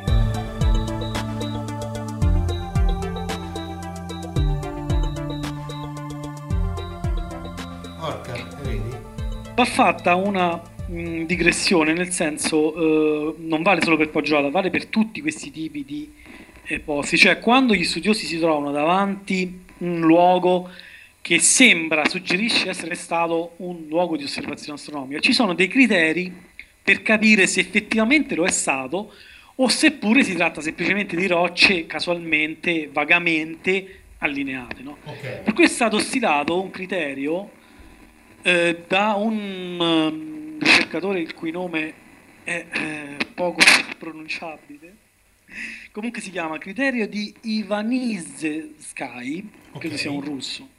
Comunque fondamentalmente lui dice che osservando come sono poste i puntamenti presenti in un posto e la precisione con cui questi puntamenti sono posti in essere, si può stabilire una vera e propria classifica, diciamo, per capire se effettivamente il posto era sicuramente un osservatorio, era forse un osservatorio o probabilmente non era un osservatorio. Per farvela. Cosa significa? Significa che se troviamo degli orientamenti ai solstizi precisi, cioè con un grado di errore di massimo 2-3 gradi, una tolleranza di 2 gradi, 2 gradi e mezzo, il che significa sostanzialmente perfettamente allineato. Se noi troviamo una linea, immaginate una linea o un solco in una roccia o 2 punti che si allineano e guardano in maniera estremamente precisa verso i punti solstiziali oppure verso i punti cardinali, nord, est e sud, questo è un fattore che identifica al 100% il posto. Si tratta di un sito... Sì, in altre parole, non è possibile che ci sia una retta che punta in maniera estremamente precisa a 2 gradi e mezzo verso nord e che sia lì per caso. Poi ci sono le vie intermedie, quando il margine errore cresce oppure si rilevano degli orientamenti verso, che so, stelle di secondaria importanza oppure momenti dell'anno, diciamo, secondari, no? Come le date giuliane, il 1° febbraio, il 1° maggio, per cui lì si abbassa la percentuale, diciamo che si pensa che sia stato un osservatorio astronomico al 75% e giù a scalare, man mano via, per cui fino ad arrivare a dei puntamenti molto imprecisi verso degli eventi non particolarmente significanti, allora si può pensare che probabilmente non era un osservatorio. Questo qua il bello dice, è no, che... cavolo. Questo questo osservatore astronomico invece è stato... E il bello è questo, che l'osservatore di Poggio Rota ricade subito nel massimo grado di identificazione, perché ha una linea diretta verso il tramonto del sole al solstizio d'inverno e ha una direzione allineata lungo la direttrice nord del meridiano astronomico. Cioè già Poggio Rota con questi sole due allineamenti verso il solstizio d'inverno e il nord meridiano, già con questi due allineamenti estremamente precisi si ricade subito nel 100% Oh, parliamo di criteri stabiliti da ricercatori, ripeto, appassionati o da curiosi. Sì, poi magari gli appassionati e curiosi hanno le loro idee fantasiose che magari uno le legge e ci riflette sopra, eccetera. Però questo qua invece è un qualcosa, diciamo, vidimato dal timbro dell'archeologia ufficiale. E sottolineo che poi Poggio Rota ha anche molti altri allineamenti. Dicevo, sono 10 monoliti, per cui ci sono allineamenti verso Sirio e verso altre stelle. Addirittura c'è una vaschetta, scusate, in una roccia è stata ricavata una vaschetta. E chiaramente quando piove l'acqua si accumula in questa vaschetta, e è stato fatto notare che questo era tipico di molti posti di osservazione astronomica antichi, avere queste vasche per cui l'acqua faceva da specchio ed era possibile osservare il cielo nella vasca, nel riflesso dell'acqua. Ok? Per cui anche questo è un indicatore molto interessante. Come se fosse uno specchio. Importante. Sì, e poi ci sono, ecco, altri...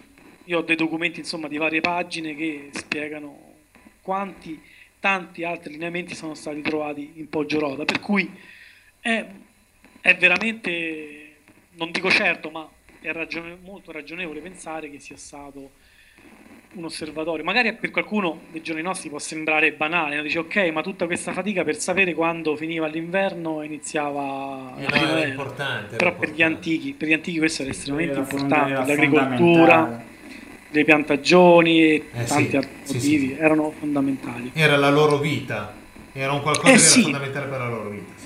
Sì, ora anche qui... come per la piramide etrusca, purtroppo non è stato fatto uno scavo archeologico, perché probabilmente scavando nella terra che ai piedi di questi monoliti, se venissero fuori dei manufatti, delle terracotte, degli strumenti, degli utensili, qualsiasi cosa antica che possa essere datata, questo ci farebbe capire quando e da chi e in che epoche è stato frequentato questo luogo. Sì, infatti. E perché magari qualcuno si chiede ok, ma perché a fronte di una cosa così interessante nessuno scava? Cioè, la piramide etrusca così imponente, misteriosa, nessuno scava. Poggio Rota, osservatorio astronomico, nessuno scava. In realtà la riflessione che faccio io, mia personale, è che in realtà l'archeologia odierna è soprattutto orientata allo studio delle necropoli, perché le necropoli si sa già che sono ricche di manufatti che dicono moltissimo, se non tutto, su chi è stato sepolto lì. In questi luoghi qua invece un pochino più sfortunati, perché poi sono immersi nelle campagne, ci si arriva con strade serrate, scomode. E questi luoghi un pochino più isolati, l'archeologia ufficiale tende un pochino, diciamo, a dimenticarli.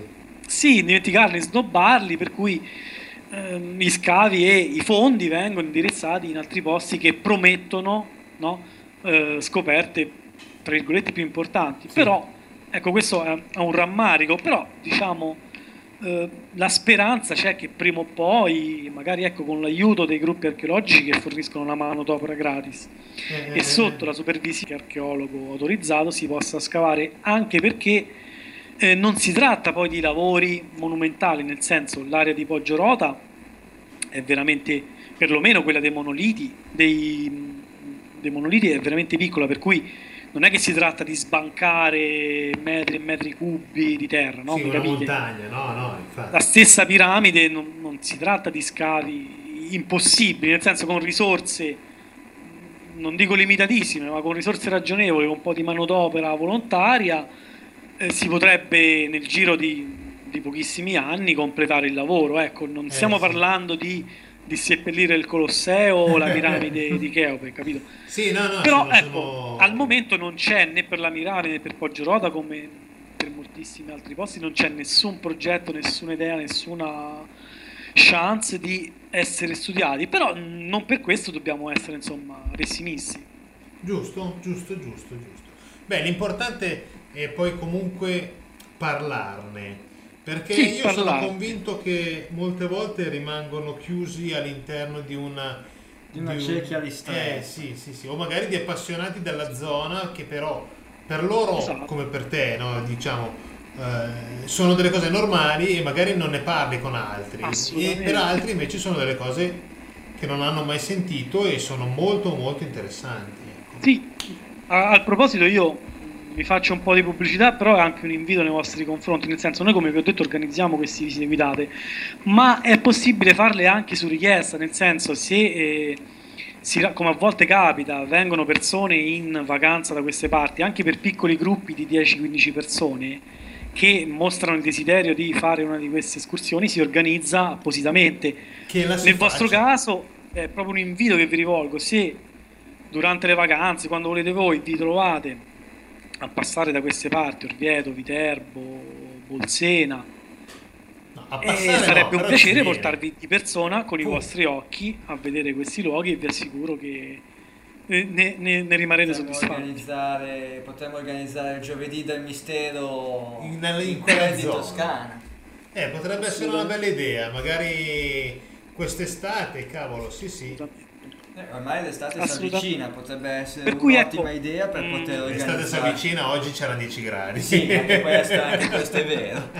Però ecco, diciamo ai nostri ascoltatori che chi, ecco, ascoltandoci e sapendo che ha la possibilità di venire in queste zone tramite il nostro sito, ripeto, sulle tracce del mistero.it, è possibile, ecco, richiedere una visita guidata in questi posti che conduciamo personalmente, spiegando tutte queste cose che abbiamo detto. Perfetto. Noi, vabbè, adesso abbiamo dato il link corretto, poi dopo noi nella scaletta della puntata con la quale praticamente completiamo la nostra pubblicazione, citeremo anche sicuramente poi il link. Qualcuno che ascolta non ha tempo per così, ci contatta, noi gli diamo i riferimenti. Esatto, quello sicuramente. Niente, io penso che è stata una chiacchierata molto piacevole. Una bella chiacchierata. Tu mi dicevi io sono stringato una mezz'oretta, no, invece vedi che di cose interessanti ne sono saltate fuori, e a me ha fatto molto piacere. Sì, assolutamente, esperienza da ripetere, altre 10 puntate. Grazie Sabrina. Dobbiamo ringraziare la nostra regia occulta, perché senza il suo intervento questa conversazione non avrebbe avuto luogo. Giustamente. E ci saremmo persi delle cose molto interessanti. Io ringrazio voi, perché, come ho detto, è stata una chiacchierata molto piacevole. Ok, dai, grazie ancora. Sicuramente le persone che hanno ascoltato ne sono rimaste piacevolmente colpite e piacevolmente... gli è piaciuto. Quando pubblicheremo la puntata ti avviseremo e probabilmente ti taggeremo anche su Facebook, va bene, così da coinvolgerti anche eventualmente nelle discussioni che potrebbero scaturire da questi argomenti che abbiamo trattato nel corso della puntata. Anche perché bene o male noi abbiamo tante domande. Sì, noi abbiamo un pubblico molto vasto a livello Italia, per cui può essere che magari ci siano degli ascoltatori che sono della tua zona, che magari per mille motivi diversi non conoscevano queste cose e potrebbero entrare in contatto, eccetera. Dai, bene. Grazie ancora. Grazie ancora. A voi, alla prossima. Buona continuazione di serata. Ciao.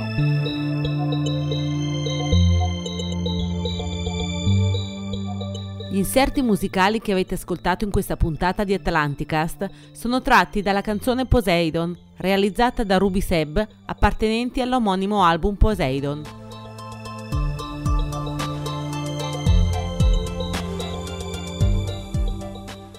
Sponsorizzato da www.gardenmary.com.